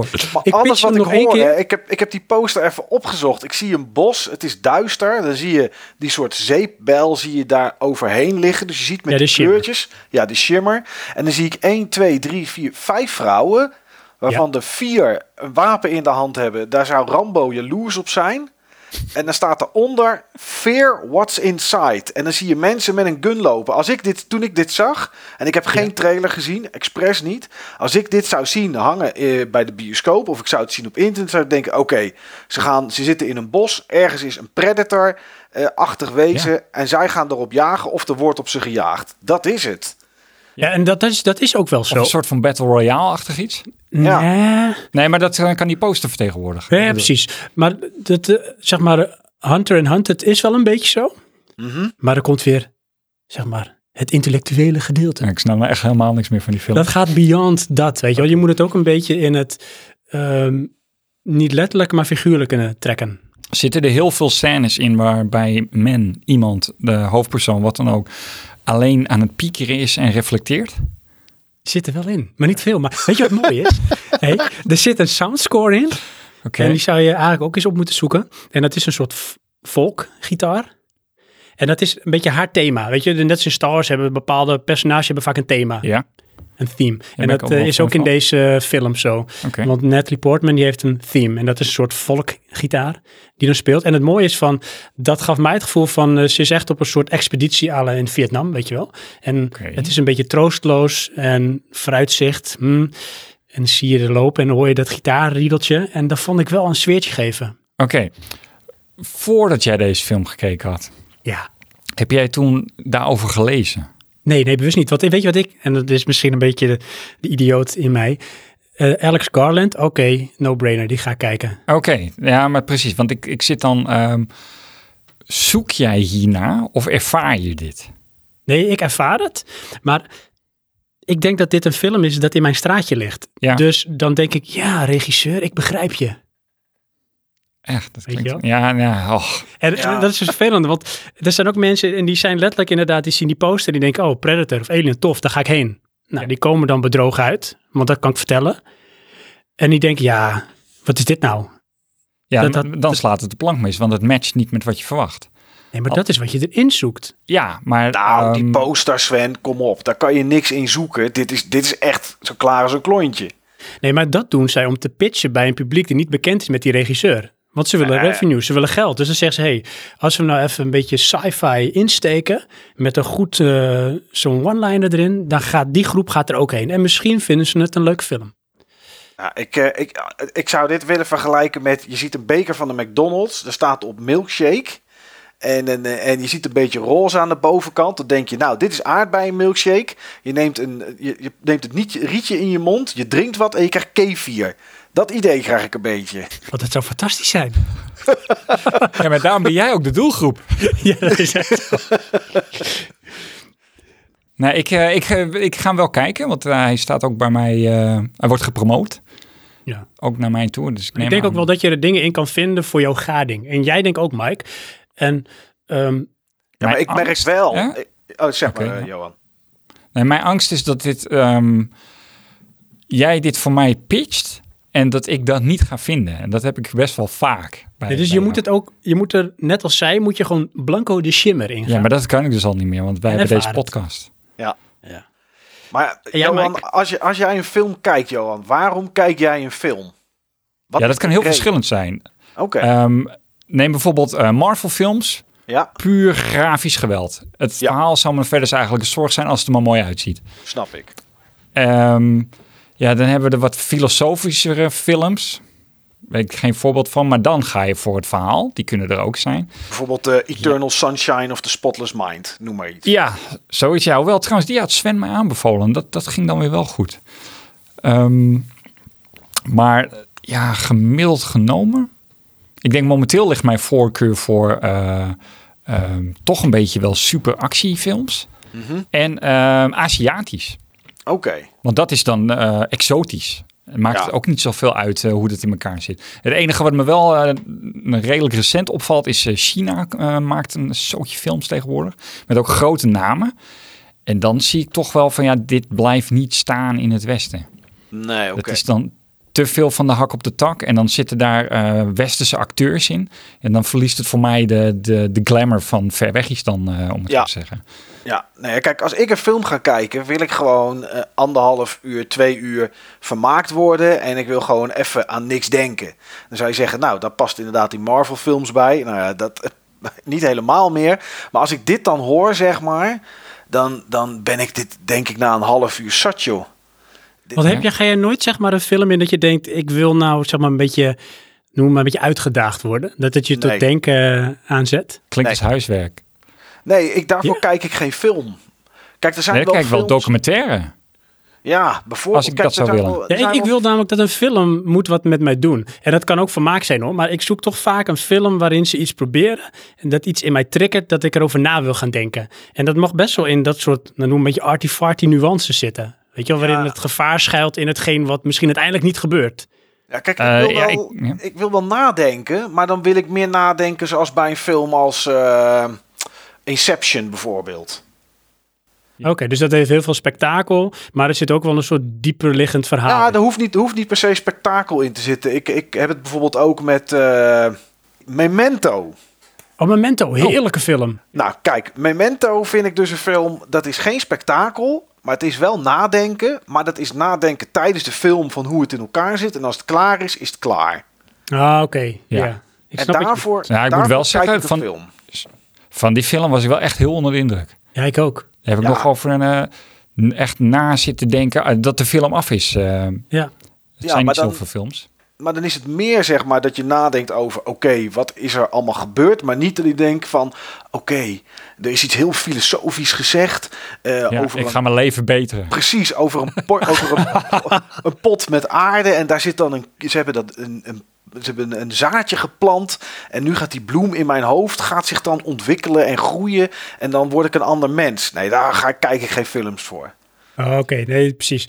Ja, als je bijvoorbeeld een film neemt als Donnie Darko, heb je die gezien? Ja, zeker. Vond ik een toffe film. Die heeft ook wel een beetje van, het eindigt wel, maar het eindigt toch ook niet. Ja. Nou, wat ik daar zelf heel veel had, is van eh, hoe kan het dat ze me bang maken voor iets van een masker van een konijnenpak? Hmm. Oh ja. Vond ik heel storend. Ja, maar wel kunstig. Ja, precies, ja. Ja. Ehm, Ja. ja. als ik hem dan nog even nog met één ding pitch, de beer. De scène met de beer, Oké. dat is zo freaky. Dan ga dan, als je echt denkt, van, ik ben zat, zoek dan ergens gewoon die scène met die beer op. En ga dat even kijken. Heb je die eh, film gezien met Leonardo DiCaprio? Oh, ik weet welke je bedoelt. Dat hij moet Nee, overleven in ik- die de, de, de Revenant. The Ja. Revenant, ja. Met die beer. Heb je ook een scène met een beer? Ja, Nee, Ook heel indrukwekkend. Oh ja, die moet ik ook nog zien. Oké. ja. Nou, dit is, tip eh, voor jou, is wel aan te raden. Nou, Annihilation ook, in mijn hoofd. En eh, misschien sommigen die dus Ex Machina, Ex Machina tof vonden, die vinden dit ook tof. Eh, mensen die science fiction met een filosofische diepgang à la Solaris vinden dit ook tof. Ik heb nog een vraag. Ja, Zou je hier naar de bioscoop voor gaan? ja ik wel. Ja? Ja, dus zeg maar van tevoren en terugkijkend om met name bijvoorbeeld die wereld op het grote scherm te kunnen zien. Want dat hebben ze heel kunstig gedaan. Nee, maar ik bedoel, voor mij bioscoopfilms, dan zijn spektakelfilms. Punt. Ik ga niet voor een filosofisch film naar de bioscoop.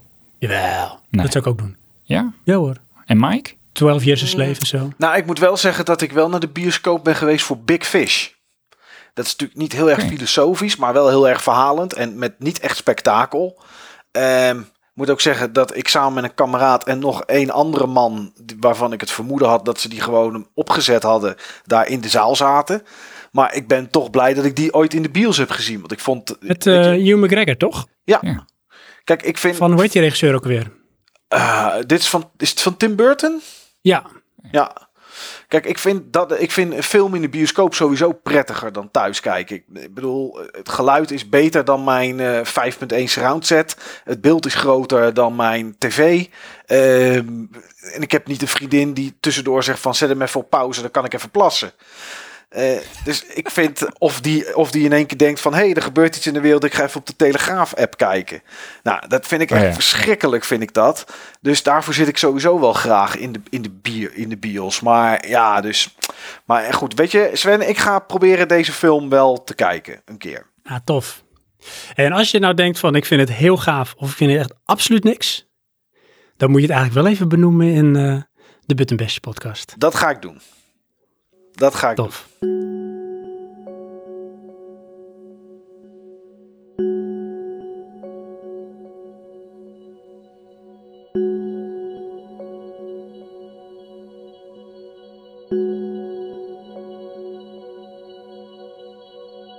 Gaan we door Gaan we door. naar het hoofdonderwerp. Ja, Oh nee, niet. tromgeroffel. Ofwel, hebben we een hoofdonderwerp in eh, Nou ja, nee, want dit is praatje actueel. Mike is ons hoofdonderwerp. het belangrijkste onderwerp. Precies. Jeetje, Zo. wat voelt dat? Ik, ik word ineens een beetje plakkerig, jongens. Ja, ja, ja. Mike, jij hebt een eh, fantastisch onderwerp voor ons meegenomen. Nou, Het dat, gaat de wereld op zijn kop zetten. nou, dat denk ik niet. Maar ik was, dat is wel iets waar ik heel erg benieuwd naar ben. Ik hoor natuurlijk altijd van eh, de podcast die gaat over eh, games, films, technologie en muziek. En eh, lifestyle. En lifestyle, tuurlijk. Eh, sporten, bodypumpen, alles. En toen, toen dacht ik van... eh, ik dacht van, oké, laat ik nou niet iets met games meenemen. Want dat zou wel heel erg standaard zijn voor mij. Maar Hmm. ehm, het is natuurlijk praatje actueel. En als er iets actueel is, dan zijn het wel de eh, gemeenteraadsverkiezingen... die afgelopen woensdag zijn geweest. Maar daarbij, en daar ben ik benieuwd naar... natuurlijk het stemmen voor, op het referendum van de sleepwet... Ja, En ik was eigenlijk benieuwd hoe jullie daarin staan, zeg maar, als technologie onderdeel zijnde. Ik bedoel, hebben jullie, ik bedoel, nou, laten we simpel beginnen. Johan, heb je gestemd voor of tegen Ja. de sleepwet? Oké, jij Sven? ik heb ook gestemd. Oké. Eh, Johan, mag ik weten wat je gestemd hebt? Ja, ik heb tegen de sleepwet gestemd. Oké, en dan hoop ik, maar het zal wel niet. Sven, heb jij voorgestemd? Nee, ik heb tegengestemd. Oké, ja, ik ook. Ja, ik was ook erg teleurgesteld, Sven. Want ik Ja. had nog zo gezegd, voor deze podcast moet Maar je dan kunnen we niet discussiëren. Ja, Ja, nu Maar hebben we geen De tegen. reden kan natuurlijk verschillen. Nou ja, Want wat heb jij zo. gestemd, Mike? Heb Ik jij gestemd? Ja, zeker weten. Ik, eh, ook al snap ik niet wat ik doe, ik stem altijd. Nee, ik, eh, ik, ik lees me altijd wel in. Gemeenteraadsverkiezingen stem ik en dan stem ik altijd iets lokaals. Want eh, ja, goed, weet je, als lokale partij zich in willen zetten voor jouw stad waar je woont. Het is niet echt mijn stad waar ik woon, maar voor de stad waar je woont. eh, dan wil ik dan. Weet je, dan vind ik dat, wil ik dat wel belonen. Eh, dus dan stem ik altijd lokaal. En als er een referendum is of wat dan ook, ik ga altijd stemmen. Altijd. Heel Dus goed. eh, Als een, als een, zeg maar, een brave burger betaamt. Nou ja, ik weet niet of het braaf is, want we doen niet altijd wat de regering wil natuurlijk tijdens het stemmen. Maar ehm, ja, weet je, iedereen loopt altijd te mekkeren natuurlijk in dit land en het is de grootste cliché die er is. Maar als je dan één keer in de twee jaar, want het is natuurlijk eh, twee jaar is gemeenteraad en dan twee jaar later is het natuurlijk landelijk. Als je dan mag stemmen, ja, doe het dan maar, want dat is het enige instrument dat je hebt. Dat Dus- is zo. Ja, dus ik, dus ik ben wel gestemd en ik, ik heb tegengestemd. Eh, Tegen. Jongens, ja. we zijn allemaal in het tegenkamp. ja, Maar dan ben ik wel benieuwd naar eh, de redenen. Maar misschien kaap ik jouw onderwerp weg. Dus Nou, niet doen. nee, nee ja, eh, eh, jij, bent, eh, jij bent met Johan, ben je, praat, je, praat je actueel. Maar dus, ja, Johan, waarom heb jij tegengestemd? Eh, omdat ik het eh, te algemeen vond. Ik vind het zoiets van, ehm, laten we dan maar alles verzamelen en dan zien we wel. En ehm, ja, ik, dit klinkt misschien een beetje raar, alsof ik een soort van oorlogsverleden heb. Maar ik, ik weet dat ze ehm, in Amerika hebben ze, ehm, ik heb er daar een keer een documentaire over gezien. En dat is mij altijd blijven hangen. Eh, aan het begin van de Tweede Wereldoorlog is er heel veel gelobbyd in Amerika om iets tegen eh Nazi-Duitsland te doen. En dat wilden ze allemaal niet. Alleen dat waren de communisten. Oké, En ze hebben daar opnames van gemaakt. En na die oorlog eh, zijn al die mensen eh, vervolgd of in de gaten gehouden. Want ze wisten wie dat waren. ja. Die gegevens zijn bewaard. En niet dat ze allemaal te dood veroordeeld zijn of wat dan ook. Maar ik heb zoiets, overheden die dingen gaan opslaan, die Ja, gaan het vroeg of laat gebruiken. Ja. En dat kan goed zijn, maar dat kan net zo goed slecht zijn. ja, klopt. Want ik heb niet het beeld dat de overheid eh, bezig is met eh, het alleen maar voor ons beter te maken. Nee, nee, dat denk ik ook niet. Wat, wat was jouw beweegreden, Sven, om tegen te stemmen? Nou, ik vond het heel moeilijk, want ik heb wel getwijfeld om voor of tegen te stemmen. Want op zich ben ik niet helemaal tegen de wet. Alleen, ehm, ik vond zeg maar, bepaalde voorwaarden en hoe ze dat verklaarden, vond ik gewoon te vaag of te slecht om al te kunnen zeggen van nou, zet die wet maar in. Die moet eigenlijk nog een keertje goed onder de loep genomen worden. En misschien moet er nog scherper toezicht eh, gehouden worden. Voordat ik zou kunnen zeggen van nou, doe het maar. Kijk, Ja. wat laten we geen illusie over bestaan. Hè? Die wet gaat er sowieso komen. Sterker nog, die wet is er al. Ja. Alleen, ja, nu heb je wel zeg maar inspraak om te zeggen of je het in deze hoedanigheid goed vindt. Ja. En dat vind ik niet. Nee, nee ja, ik, ik, ik ook niet. Ik heb eh, stukken zitten lezen over, over de wet. En eh, ik, ik snap dat ze het niet zomaar mogen doen. Dat is, dat is natuurlijk zo. Dan moet eerst eh, moeten ze het aanvragen bij volgens mij de minister. Ehm, als de minister het goed vindt, gaat het naar een raad waar sowieso de ombudsman in zit. En iemand van eh Staten-Generaal en nog iemand. En dan moeten die het volgens mij ook nog goedkeuren. En dan gaat het volgens mij ook ergens nog eens een keer langs een rechter of zo. Dus het, het, het gaat. volgens mij die rechter juist niet meer, toch? Of die Dat is rechter, toch een beetje het nadeel ervan? die rechter niet. Het, is, het, het gaat in ieder geval langs, een- langs een aantal mensen, zeg maar, ehm, voordat, het, voordat het uitgevoerd mag worden. Ehm, het gaat eerst gaat het naar de minister. Daarna wordt het gecontroleerd ehm, of het rechtmatig is, zeg maar. En dan gaat het langs een commissie bestaande uit de nationale ombudsman, de vicepresident van de Raad van State en de president van de Hoge Raad. Dat is inderdaad waar het langs gaat. Dat zijn inderdaad de, de, de stappen. En ja, ze krijgen dan nog een extra toets daarnaast van de toezichthouder met een onwijze afkorting waar je, wat ook een ziekte zou kunnen zijn, zeg maar. Ja, En echt heel lang allemaal. En weet je wat het is? Eh, Ik snap dat ze op zich zeggen van nou, hè, de, kijk eens, het gaat eh, langs heel veel mensen en eh, dat wordt het allemaal gewaarborgd en weet ik veel het allemaal. Maar ehm, ik wil eigenlijk gewoon niet dat ehm, dingen van mij bewaard blijven. Als het, ik, ik denk als ze het zouden doen van oké, er is nu iets, we gaan nu data verzamelen, we bewaren het niet, maar we analyseren het en als het geanalyseerd is, gaat het gelijk weg. Vind ik het misschien nog net iets minder erg dan dat bewaren. Ik ben vooral tegen dat bewaren. En ik weet wel, eh, een WhatsAppje en dat soort dingen kunnen ze niet lezen, want het is allemaal geëncrypt. Maar goed, we weten ook allemaal, alles wat versleuteld kan worden, kan ook ontsleuteld worden. Maar ze kunnen wel zien eh, waar, je, waar je dan bent en hoe laat. En naar wie in welk land je een WhatsAppje stuurt en dat soort zaken. Ja, zonder de inhoud, maar ze kunnen heel veel meta verzamelen, waardoor ze wel een goed beeld krijgen Ja, van jouw bewegingen. Context. Ja, en ik heb ooit eens een keer gehoord dat als je eh, op je telefoon al je, ehm, al je services uitzet, maar je zou bijvoorbeeld wel je nav- navigeren, dus je zet wel je GPS aan, dat ze eh, binnen een week of twee of zo met zes plekken waar je langskomt, waar je rijdt en waar je je aanmeldt bij een telefoonpaal, want als je natuurlijk van paal naar paal rijdt, dan meld je je aan, kunnen ze geloof ik met zes of zeven plekken, zonder dat ze weten wie je bent, weten ze wie je bent.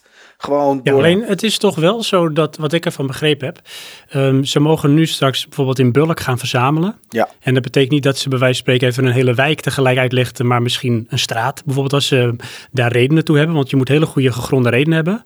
En eh, het idee van die sleepwet, sleepnet, is van, nou ja, ze gaan Johan eh, in de gaten houden en daarmee pakken ze eigenlijk iedereen die in zijn straat woont. Die gaat ook mee. Ja, maar Dus ook, die bulk mensen, data wordt opgeslagen. ja, maar ook mensen die bijvoorbeeld googelen op jihad. Dat ook. Ja, oké. Weet je, want Oké, dat, dat, dat wist ik niet. ja, wat ze Maar zeggen. ik, wat, ik, wat ik ervan begreep, is dat ehm, dan verzamelen ze dat. Nou, ze zijn bijvoorbeeld in dit geval even naar Johan op zoek. En ze hebben bulk verzameld. En als ze nou denken in die bulk is iets waar we willen, wat we willen gaan onderzoeken. Op dat moment moeten ze weer toestemming vragen. En als blijkt dat het niet relevant is, dan moet het zeg maar, wij spreken ter plekke of in heel, op een hele korte termijn moet het verwijderd worden. Dus het kan niet zo zijn dat ze denken, nou we onderzoeken Johan, hey, we pakken er heel wat bij. Gaan we even daar kijken, gaan we even daar kijken, gaan we daar kijken. En wat ik begrepen heb, dat mag niet. Dan zullen ze weer per incident of per persoon, zullen ze weer toestemming moeten vragen om daar nader onderzoek te mogen doen. Ja, maar de, de, nou, dat weet ik eerlijk gezegd niet. Maar de andere kant op. Als jij, ehm, je bent aan het onderzoeken of aan het zoeken. En je hebt een enorme hoeveelheid informatie. Dan ben je toch aan het zoeken naar de bevestiging. Hoe bedoel je? Ja, Ehm, jij zoekt raar gedrag in een enorme hoeveelheid informatie. Als je maar lang genoeg zoekt, vind je toch vanzelf wat. Ja, maar dat klinkt alsof je je hengeltje uitwerpt. Je gaat er binnenhalen. Maar jij bent op zoek naar, naar bijvoorbeeld een, een situatie wat Ja. verdacht is. En dat, die situatie die verdacht is, die kan je niet hebben opgepikt uit wat je hebt binnengesleept. Maar dat kan zijn uit misschien, eh, weet ik veel, ander eh, uit de eten geplukt. Want dat mogen ze volgens mij al doen. Of eh, personen die ze in de gaten houden. En dan gaan ze steeds gerichter, gaan ze dan die radar op die persoon richten. Dus het is alleen maar op basis van vermoeden. Ja, en dat moet wel ergens gegrond zijn, want daar zijn ook die toezichthouders voor. Die controleren er heel streng op dat dat niet oneigenlijk is. Dat het niet zo kan zijn bijvoorbeeld eh, dat jij een, een boze ex hebt en dat je toevallig bij de inlichtingendiensten werkt. En dat je denkt, nou, ga ik even in de gaten houden wat zij uitspookt. Dus je kan niet zomaar denken, ik vind die persoon wel interessant, ga ik eens even kijken wat hij allemaal doet. Nee, oké, dat maar ja, dat was niet echt mijn eh, angst, of mijn, het punt van mijn angst. Ehm, ik kijk wel, eh dat heb ik volgens mij ook al honderd keer gezegd, eh, Last Week Tonight met John Oliver. En dan eh, kwamen dus allemaal onderzoeken naar voren over wat daar mis mee is. En dat is dan natuurlijk altijd Amerika. En het probleem daarmee was, en dat zit hier dan niet, dat het niet getoetst werd. Maar wat hun aanhaalde waren allemaal voorbeelden van onderzoeken die zogenaamd iets bewezen, wat helemaal geen bewijs was. Dat was gewoon, dat staat er. En daar hebben ze iets heel anders van gemaakt. Omdat ze zoiets zoeken. Ja, maar dat is hetzelfde als de Shell haar jaarcijfers presenteert. Dan vertellen ze die op die manier, zodat het altijd gunstig is. Ja, precies. Eh, zoiets is het. Dat is wat ik Ja. bedoel. Van, eh, je, je, als jij het verhaal eh, leidt, vertel je het zoals jij het wil hebben. Ja, alleen ik ben dan, dan hoop ik, of misschien is dat weer mijn naïviteit, is dat met de hele controlelaag daaromheen, dat daar zo goed toezicht op gehouden wordt, dat dat tot een minimum beperkt wordt. Ja, Ja, misschien. zou je dat- dat- idealiter willen, maar Kijk, eh, ik, ik heb ook tegengestemd, omdat ik... ook. Ja, ik heb ook tegengestemd. Dat, het is natuurlijk ook een beetje het hellend vlak, hè? Ja. En ik denk, daarom vond ik een, een nee-stem ook belangrijk van... dit is nu de eerste stap om wat meer vrijheid te geven aan die inlichtingendiensten. En gezien misschien technologie is belangrijk dat ze ook mee evalueren. Want die wet die nu bestond is al heel oud. Maar wat is de volgende stap? Nou ja, dat en de stap daarna? Dat weten we niet. Dus Kijk, zolang je... Weet je wat het is? Nu kan je, nu kan je nog een, iets zeggen. Nu kan je nog Ja. zeggen nee of ja. Of ze er iets mee doen is een tweede. Maar goed, daar, ga- Mhm. daar gaat dit niet over. Maar in die wet staat in ieder geval dat ze over twee jaar de wet opnieuw evalueren.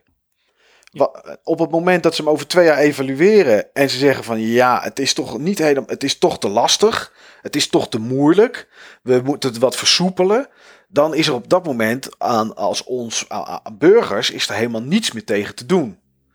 Dus misschien wordt het over twee jaar wel makkelijker en hoeven ze niet meer langs de ombudsman en eh, Frits van de Raad van State.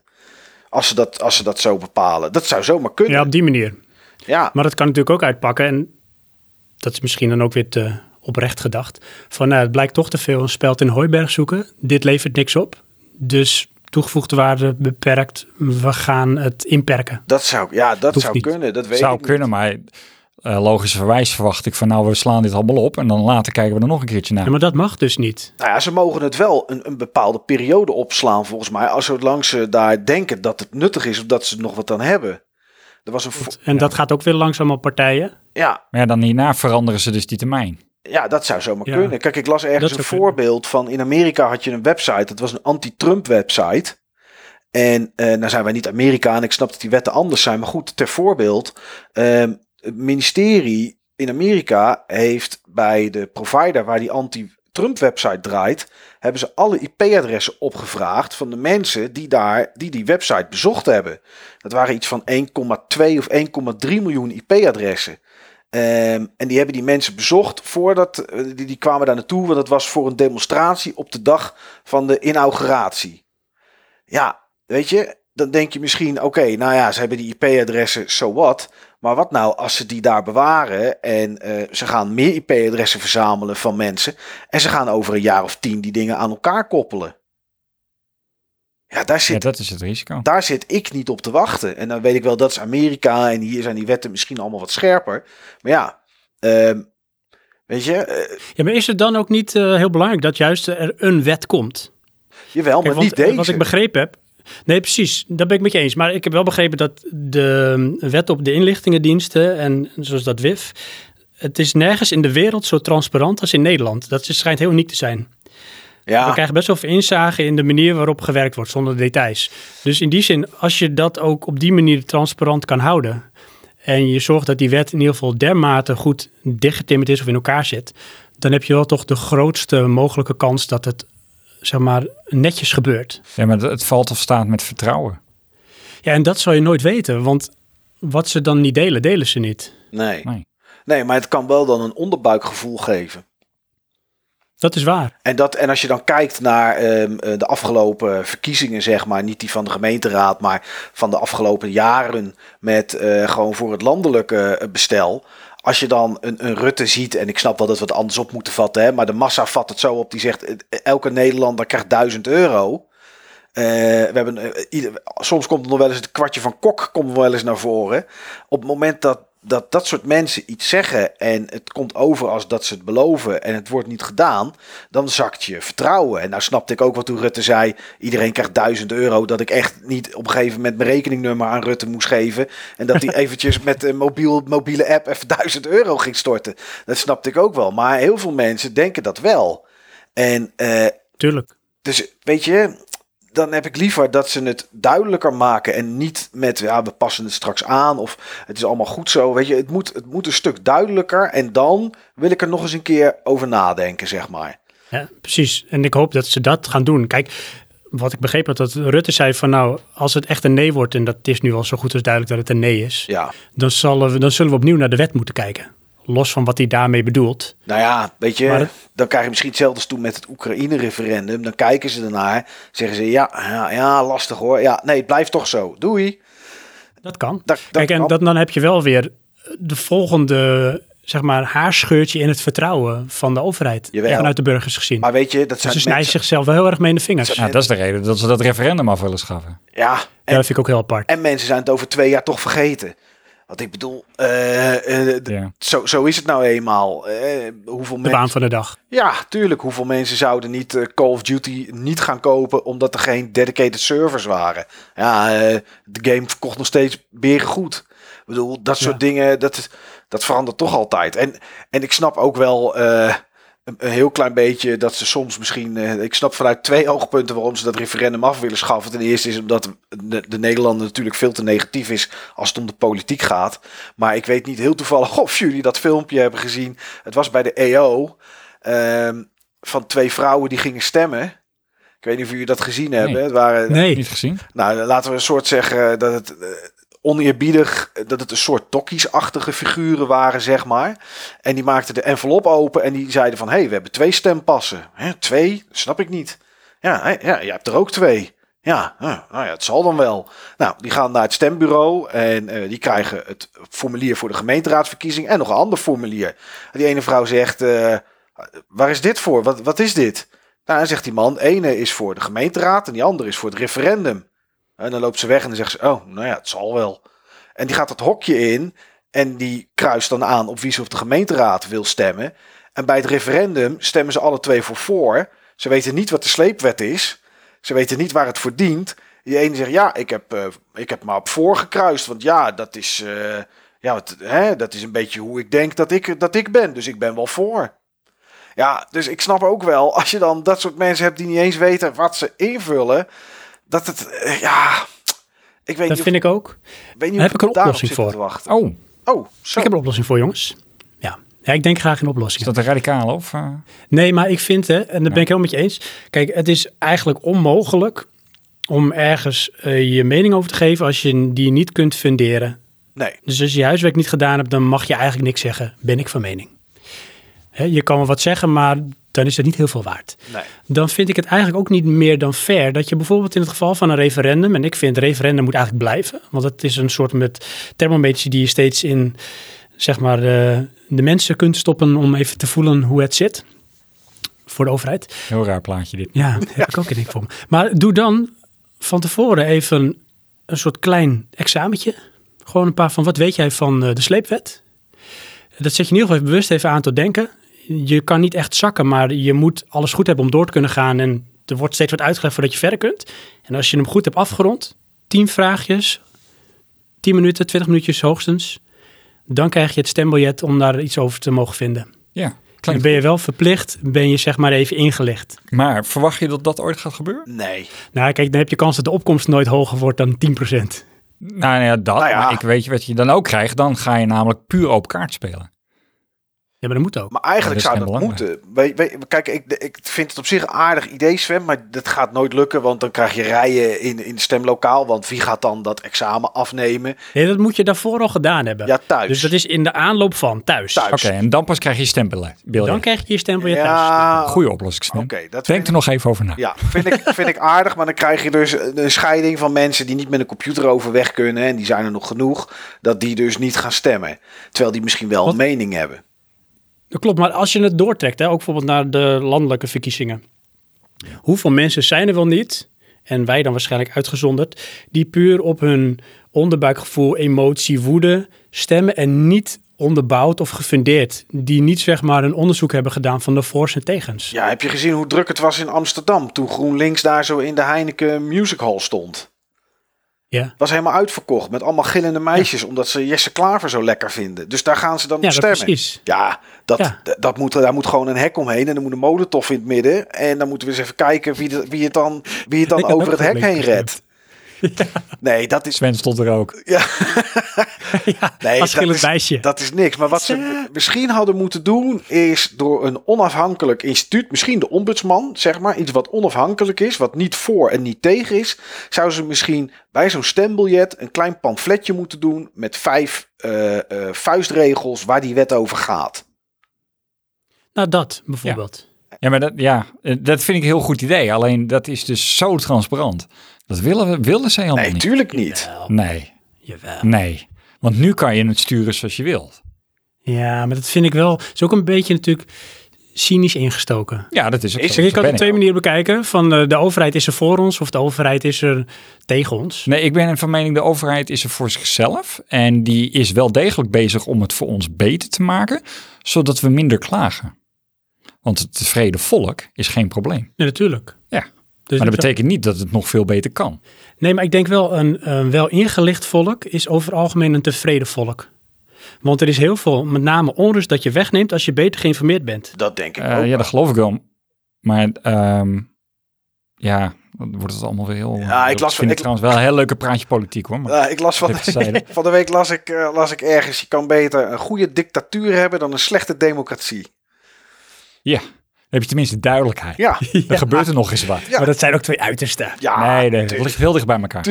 tuurlijk. Maar goed, weet je, het, is, eh, het, het, het blijft moeilijk en het blijft moeilijk om mensen te informeren. En het is ook over twee jaar, als we mogen stemmen voor, voor de landelijke eh, dingen. eh, als je vraagt, is de politiek er voor zichzelf of voor ons? Denk ik dat in die periode is de politiek er voor ons, zeg maar. En daarna is het, is het half voor ons. En eh, Ja, kijk, je kiest vertegenwoordigers. ja, Ja. En die geeft je zeg maar het mandaat en het vertrouwen van ga het doen. Dus je hebt een dag, dan kan jij je, jouw stem laten horen. Je kiest je vertegenwoordigers. En als het goed is, en daar ga ik dan vanuit, in ons land, dat zij onze belangen behartigen. Ja, maar vier jaar is wel heel lang om iemand toe te vertrouwen dat hij elke dag eh, het doet tussen haakjes waar jij op hoopt of wat jij eh, in diegene ziet. En weet je, ik vind het eigenlijk te kort. Want ik vind vier jaar te kort om plannen van de grond te krijgen. Want tegen de tijd dat je er iets mee gaat doen, dan wordt het weer van tafel geveegd, want er komt weer een nieuwe club die het even anders gaat Dan doen. moet je naar Daar ben ik het wel mee eens. Oh, ja, inderdaad, daar lossen ze dat op. Ja, Poetin, Poetin of Poetin. ja, en die zit zes jaar. China keer. weet er ook wat van tegenwoordig. ja. En dan is een gifaanvalletje hier of daar. Nee, ja, op zich ben ik het daar wel mee eens. Want als je nu kijkt, ze zijn geloof ik eh 693 dagen en vier uur bezig geweest om te formeren.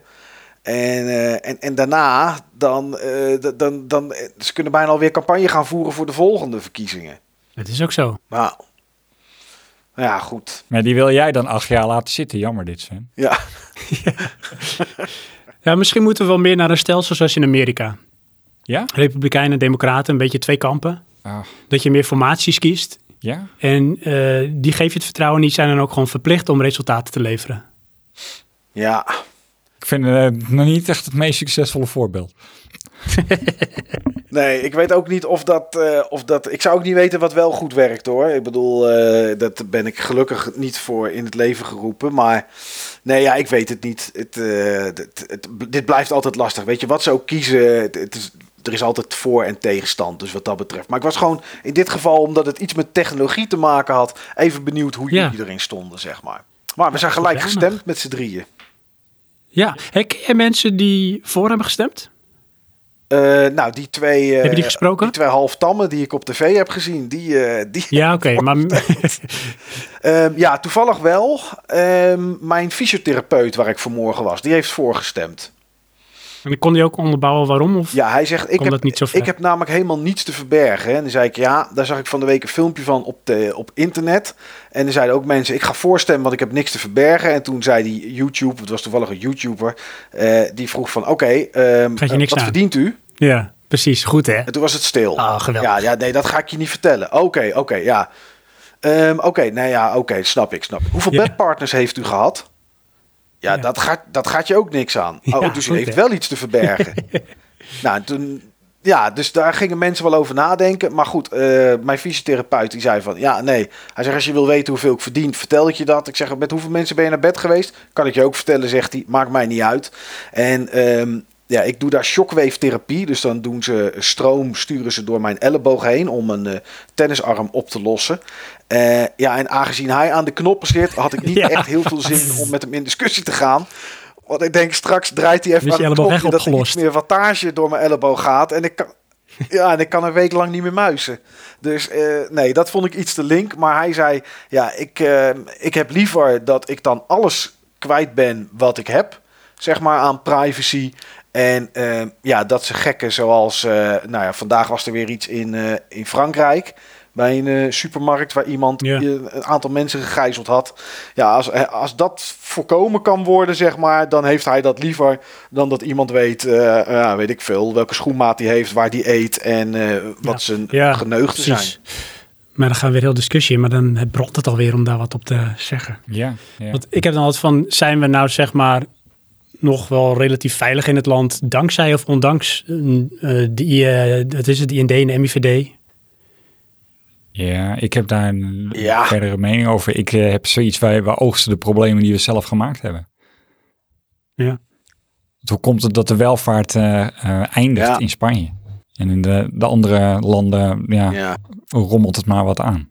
ja, ik weet het niet. Kijk, als ik kijk naar wat er in de wereld gebeurt, gaat het hier nog redelijk goed. We hebben af en toe wel iemand die met een auto op mensen inrijdt in Amsterdam. Maar dit, eh, dat komt dan onder het mom van eh, suikerpatiënt. En eh, dan wordt het op die manier wordt het weg, wordt het, wordt het weggewuifd. Maar echte aanslagen zoals in België en in Frankrijk, in Engeland en dat soort dingen. Ja, we hebben ze gelukkig hier nog niet gehad. En ja, we horen natuurlijk Nee. ook niet hoeveel er vereideld wordt. En misschien zou dat wel eens goed zijn. Misschien als ze dat van tevoren hadden gezegd. Dat is natuurlijk lastig, maar als ze zeggen van joh, luister, wij vereidelen zoveel eh, kritische, eh, kritische punten of zaken per maand. Met dit zouden, denken we, dat we er 100% meer zouden kunnen vereidelen, zeg maar. Dingen eerder op kunnen pakken of weet ik veel wat. Ja, misschien dat je dan wel te- voorstanders krijgt. Dat wel, alleen dan ehm, had ik dat niet geloofd. Nou, daar heb ik ook dan wel moeite mee. Ja. Nee, ja, je en wat zegt dat? Hè? Want als ze nou zeggen van ehm 10 per maand, is Ja. dat dan veel? Is het dan weinig? Is het dan goed? Ja. Heb ik daar wat aan? Voel ik me dan veiliger? Ja, ik vind veel. Ik voel me vanaf dat moment onveiliger. Ja, het dan zegt weet mij ik niks. dus dat er tien incidenten zijn waarbij eh, onschuldige mensen slachtoffer kunnen worden. Want dat, dat soort, ik, kijk, ik zou dat, van dat soort getallen altijd ver weg willen blijven. Eh, Daar heb je instanties voor en diensten die daar eh, goed in zijn. Nou, die moeten natuurlijk wel equipped zijn om dat te kunnen doen. Oké, maar dan kom ik iets waar de Nederlandse overheid al een handje van heeft. Het hele lange praatje ook te veel. Nee, dan komen we met code kleuren. Oh ja, code rood. Het, het is eh, mint. eh, Code oh, geel. weet je wel? Dat iedereen ziet van ja, wat moet ik hier nou mee? Ja. Is het erg? Moet Leuk ik voor binnen mijn blijven? Weet je wel? Ja, Zo hekel aan. Ja, je kan ja, daar zijn ze zeg maar over informeren. Ja. Ja. Nou ja, dit is eh, van we weten het niet, dus we doen iets waar je Ja. eigenlijk niets mee kan. maar Vroeger noem je dat gewoon kans op slecht weer, bijvoorbeeld. Ja, precies. Ja. En nou is het code geel, blijf thuis. Ik vind het heel interessant. Ja, dan Ja, wel het een is een moeilijk onderwerp. onderwerp. joh. Het is een heel moeilijk Dit onderwerp. is het eh, begin van onze eh, Ja. maandelijkse serie Praatje Podcast. Ja. Probeert al je jaren er doorheen te krijgen, maar nee.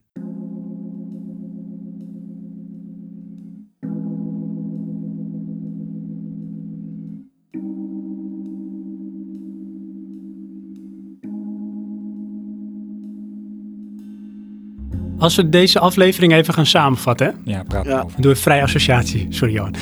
Ehm, is er een lijn te vinden of een overkoepelend thema als we Sea of Thieves nemen, Annihilation en The Wiv? Eh, ja, Oh, nou, dat is snel. ik zie, ik zie een rode draad. Snel. Ik, de- ik denk dan bij eh WIF, eh, denk ik aan, eh, samen met Sea of Thieves, denk ik aan piraten uit Somalië. Oké. En die ja. moeten tegengehouden worden. En ze moeten, maar het zijn wel piraten. En het mooiste om te doen om er vanaf te komen is Annihilation. Dat is wel heel resoluut. Ik kwam niet verder als sleepnet en boten. Oh ja, dat oh, is dat heel is ook een goeie. En, en dan Annihilation Oh, dan? mooi. Ja, die, die lukte me nog niet. Ja, ik, ik Ja. eh, zit even te zoeken naar associatie. Ah. Ik vind, eh, vind Ja, je zou ook nog kunnen zeggen van, we hebben het over politiek gehad. En dat is eigenlijk de zeepbel uit Annihilation. Want die klapt een keer en dan weet je dat je toch met niks staat. netjes. Ja. Ik denk eh, misschien alle drie een bepaalde mate van diepgang. Dus de boot in het water Bij, met eh, diepgang. Oh, Oké. De ja. film Ja, dat je met diepgang. kan duiken. Ja. Ja. En de sleepnet die veel, sleepwet die veel diepgaander is dan wij denken. Oké. Nee, dit, eh, die moest je wel even uitleggen. Ja, dat Ja. heb ik vaker hoor. Ja, Dat is het ja. intellectuele brein. ja precies. Nee. Mooi man. Ja. Ehm, ja, lieve luisteraars. Ik denk dat we hiermee aan het eind gekomen zijn van ik ga even kijken. Nou, toch bijna anderhalf uur een praatje actueel hoor. Ja, ik denk dat Mike nog even eh, zijn website moet promoten. Of Oh, iets ja. dergelijks. Ja. Mike, Toch? dit is jouw Eh, moment. jeetje. pitchen. Waar kunnen we jou vinden? allemaal Jou, jullie? Ja, waar kan je mij vinden? Ehm, sowieso is alles wat op... Nee, oh, dat is ook weer helemaal niet helemaal waar. Jeetje, lastig pakket dit. Ehm, nee. Ja, maar dat kan ik niet vertellen nog. Dat is nog geheim. Er komt Oh, nou ben ik zo nieuwsgierig. Ja, ik, ik kan hier nog... Ik mag hier echt nog niks over Ja, maar nou ben je iets aan het hypen. En jij, jij hebt iets tegen hypen. Dat weet Geniaal ik. dit hoor. Echt Maar dit is heel goed gehyped dit. Ik, nee, nee, ik denk namelijk dat jij er echt, echt op zijn plat Hollands gezegd geen reet aan vindt, Sven. Maar, Het over ehm, hardcore gabber. Ik denk, nee, totaal niet. Heeft met games te maken. Heeft met games te Ja, maken. vindt Sven echt helemaal niks Maar goed. aan. Nee, nee, maar dit, dit, dit onderdeel, dit onderdeel weet ik zeker dat hij dat niks aan Echt niet? Maar goed, Oh, ik nee, denk, heb jij, nou goed, ik ga één, één term zeggen. Daar heeft het iets mee te maken. E-sports. Ja, Heb je daar iets mee? nou, ik heb daar niks mee in die zin Dat van... is dus een nee. Maar Nee, nee, nee. Kijk, er is nog zo weinig in Nederland daarover bekend. Zeg maar bij Nou. de grote massa. Stop maar, stop maar. Precies. Nee, maar daarom vind ik het leuk om daar meer over te leren. Ja, nou, precies. Dus moet ik dan niet luisteren of wel?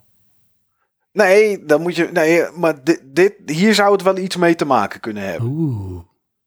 Spannend. Maar goed, ehm, als mensen iets willen terugvinden wat ik doe met games, kan dat op duimschroef.nl. Dat is een website die ik run. Ehm, en daar ook voor tik en zo. Daar komen de reviews op te staan die ik, die ik, die ik maak. Daar komt eh, Mike's Minutes op te staan. Maar je kan ook gewoon Mike's Minutes zoeken op eh, al die plekken waar Praatje Podcast ook te vinden is. Dat is eh, iTunes, eh, Soundcloud, eh, Android apps, weet ik wat allemaal.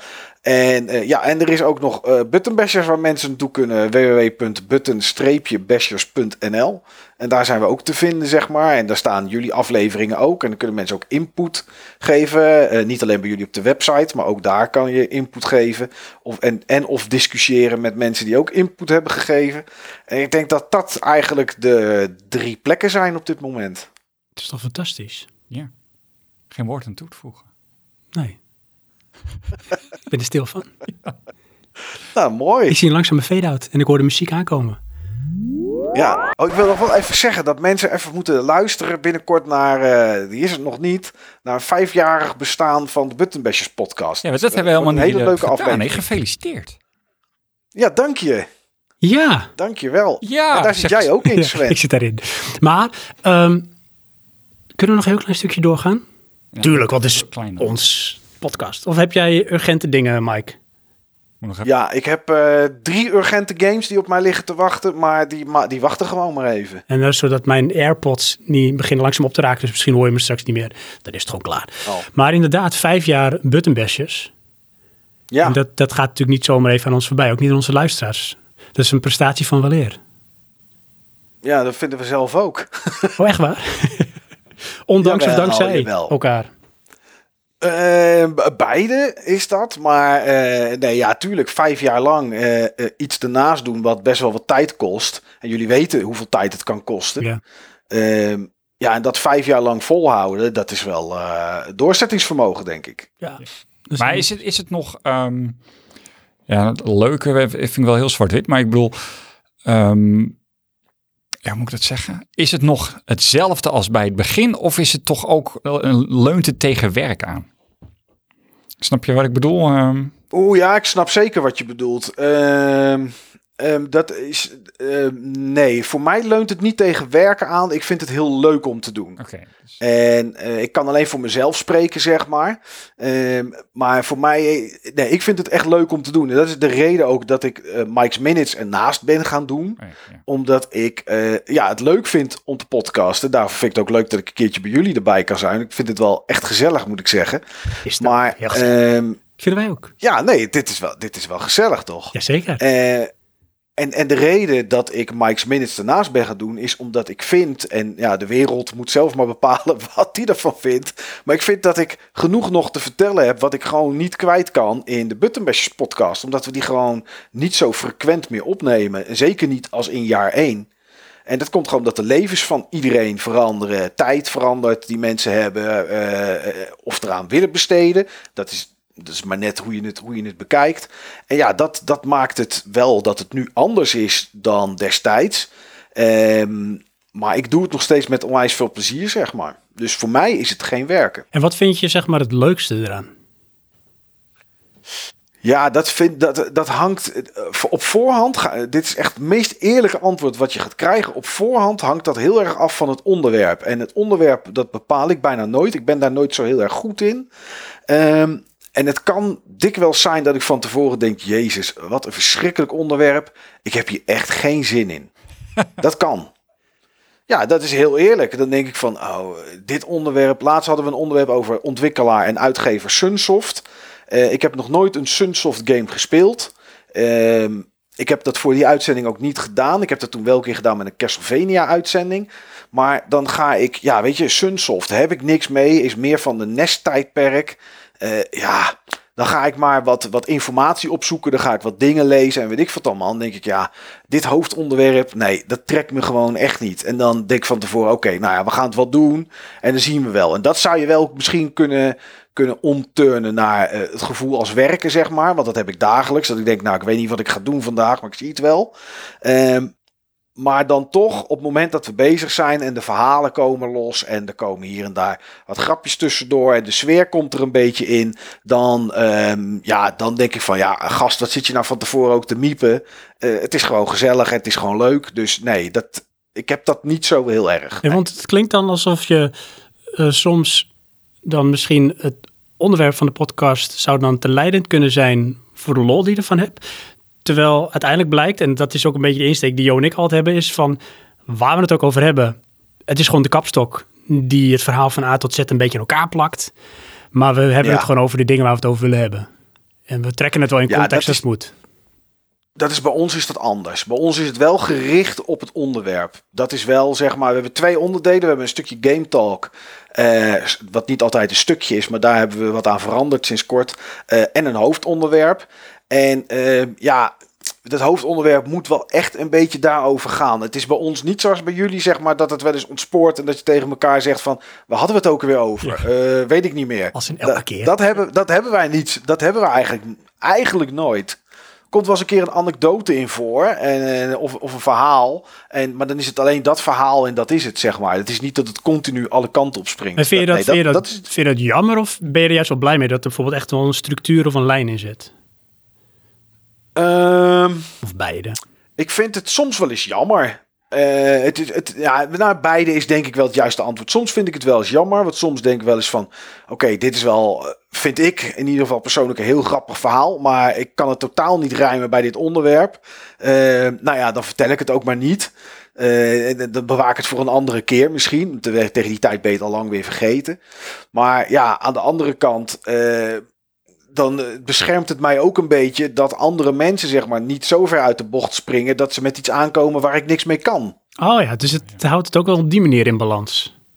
Ja, precies. Stel dat, stel dat, nou ja, we hadden het net over de sleepwet en dan gaat het een beetje over politiek. En stel dat het dan, Johan dan in één keer komt bij eh eh, visnetkousen, omdat het sleepwet, dan denkt hij, oh, dat sleept over de grond. En dan komt hij in één keer bij, bij kousen, van die dameskousen, van die visnetkousen. En dan denk ik, ja, weet je, daar kan ik niks mee. Ja, dan ben ik in ieder geval beschermd dat dat niet gebeurt. Maar soms zijn dat de leukste onderwerpen. Over sleepnet kijken. Ja, nou ja, precies. Maar dat, dat, ja, daar beschermt dat ook een klein beetje tegen. Dus ja, het is, het is een beetje tweeledig. Ehm, en ik had nog een vraag. Maar hij is weg. Jammer dit. Had jij nog een vraag? Dan kan ik even nadenken wat mijn vraag. Ja, zit je mij nu voor het blok te vragen? even denken hoor. Ehm, Maar ik heb hem nog, ik heb hem. Ja. ja, mooi. Ehm, ja, jullie bestaan nu vijf jaar. Ja. Jullie hebben ergens geëvalueerd. Want meestal doen mensen dat na een periode. Bijvoorbeeld als vijf Ja. jaar. En dan ga je even in ieder geval erbij stilstaan. Van wat hebben we Ja. al die vijf jaar in godsnaam uitgespookt met elkaar. Zeker. Zijn er ook dingen uit voortgekomen, en ik weet niet of je daar net al naar hinten, waarvan je denkt van dat gaan we nu anders aanpakken? Ehm, ja, we hebben een, eh een enquêtetje gedaan. En ehm, nou ja, goed, wat er allemaal precies uitkomt, dat, dat zit in die uitzending. Maar wat daar wel veel naar voren kwam, is dat ehm, eh, sommige mensen vinden de uitzending te lang. Dat was best nog wel een, redelijk percentage. Er kwam uit dat de Game Talk soms eigenlijk het hoofdonderwerp is. En het hoofdonderwerp maar bijzaak. Omdat de Game Talk dan bijvoorbeeld anderhalf uur duurt en het hoofdonderwerp maar drie kwartier. Dus dat is een beetje scheef. Ehm, dat, kwam daar, dat kwam daar onder andere uit. Ehm, er zijn nog een aantal andere kleine dingetjes waar we soms wel wat aan kunnen doen en soms niet. Mensen, sommige mensen die hadden ingevuld dat ze iets meer betrokkenheid wel leuk zouden vinden van het Buttonbashers Forum als het onderwerp zich daarvoor leent. Eh, jullie doen dat altijd echt niet te veer, maar jullie doen dat echt altijd heel erg goed, moet ik zeggen. Eh, Ja. Als ik zie wat er op het Buttonbashers Forum gebeurt, zeg maar, met, eh, hè, met, met de stelling, zeg maar, die, die dan komt, dan is er altijd genoeg respons op. En ook niet alleen maar ja, nee, bloemkool met een sausje, zeg maar. Dat, dat soort antwoorden. Eh, dat gaan mensen best wel uitgebreid Ja, echt in. behoorlijk. Nou, dat zouden wij... Oh, hoor. gezelligheid. Eh, Dat momentje. Mag ik kat. allemaal. Oh, Dus- Johan dus die neemt even op, dus dit is even een kleine break. Hey, Johan is er weer. Ja, sorry. Probeert iemand iets te bezorgen bij ons? eh Pizza? ja, geen wat, idee. Niet, wat niet voor jullie is. Nee, precies. Eh, nou zit ik te denken waar ik was. Eh, dit, dit, dit, dit, Oh.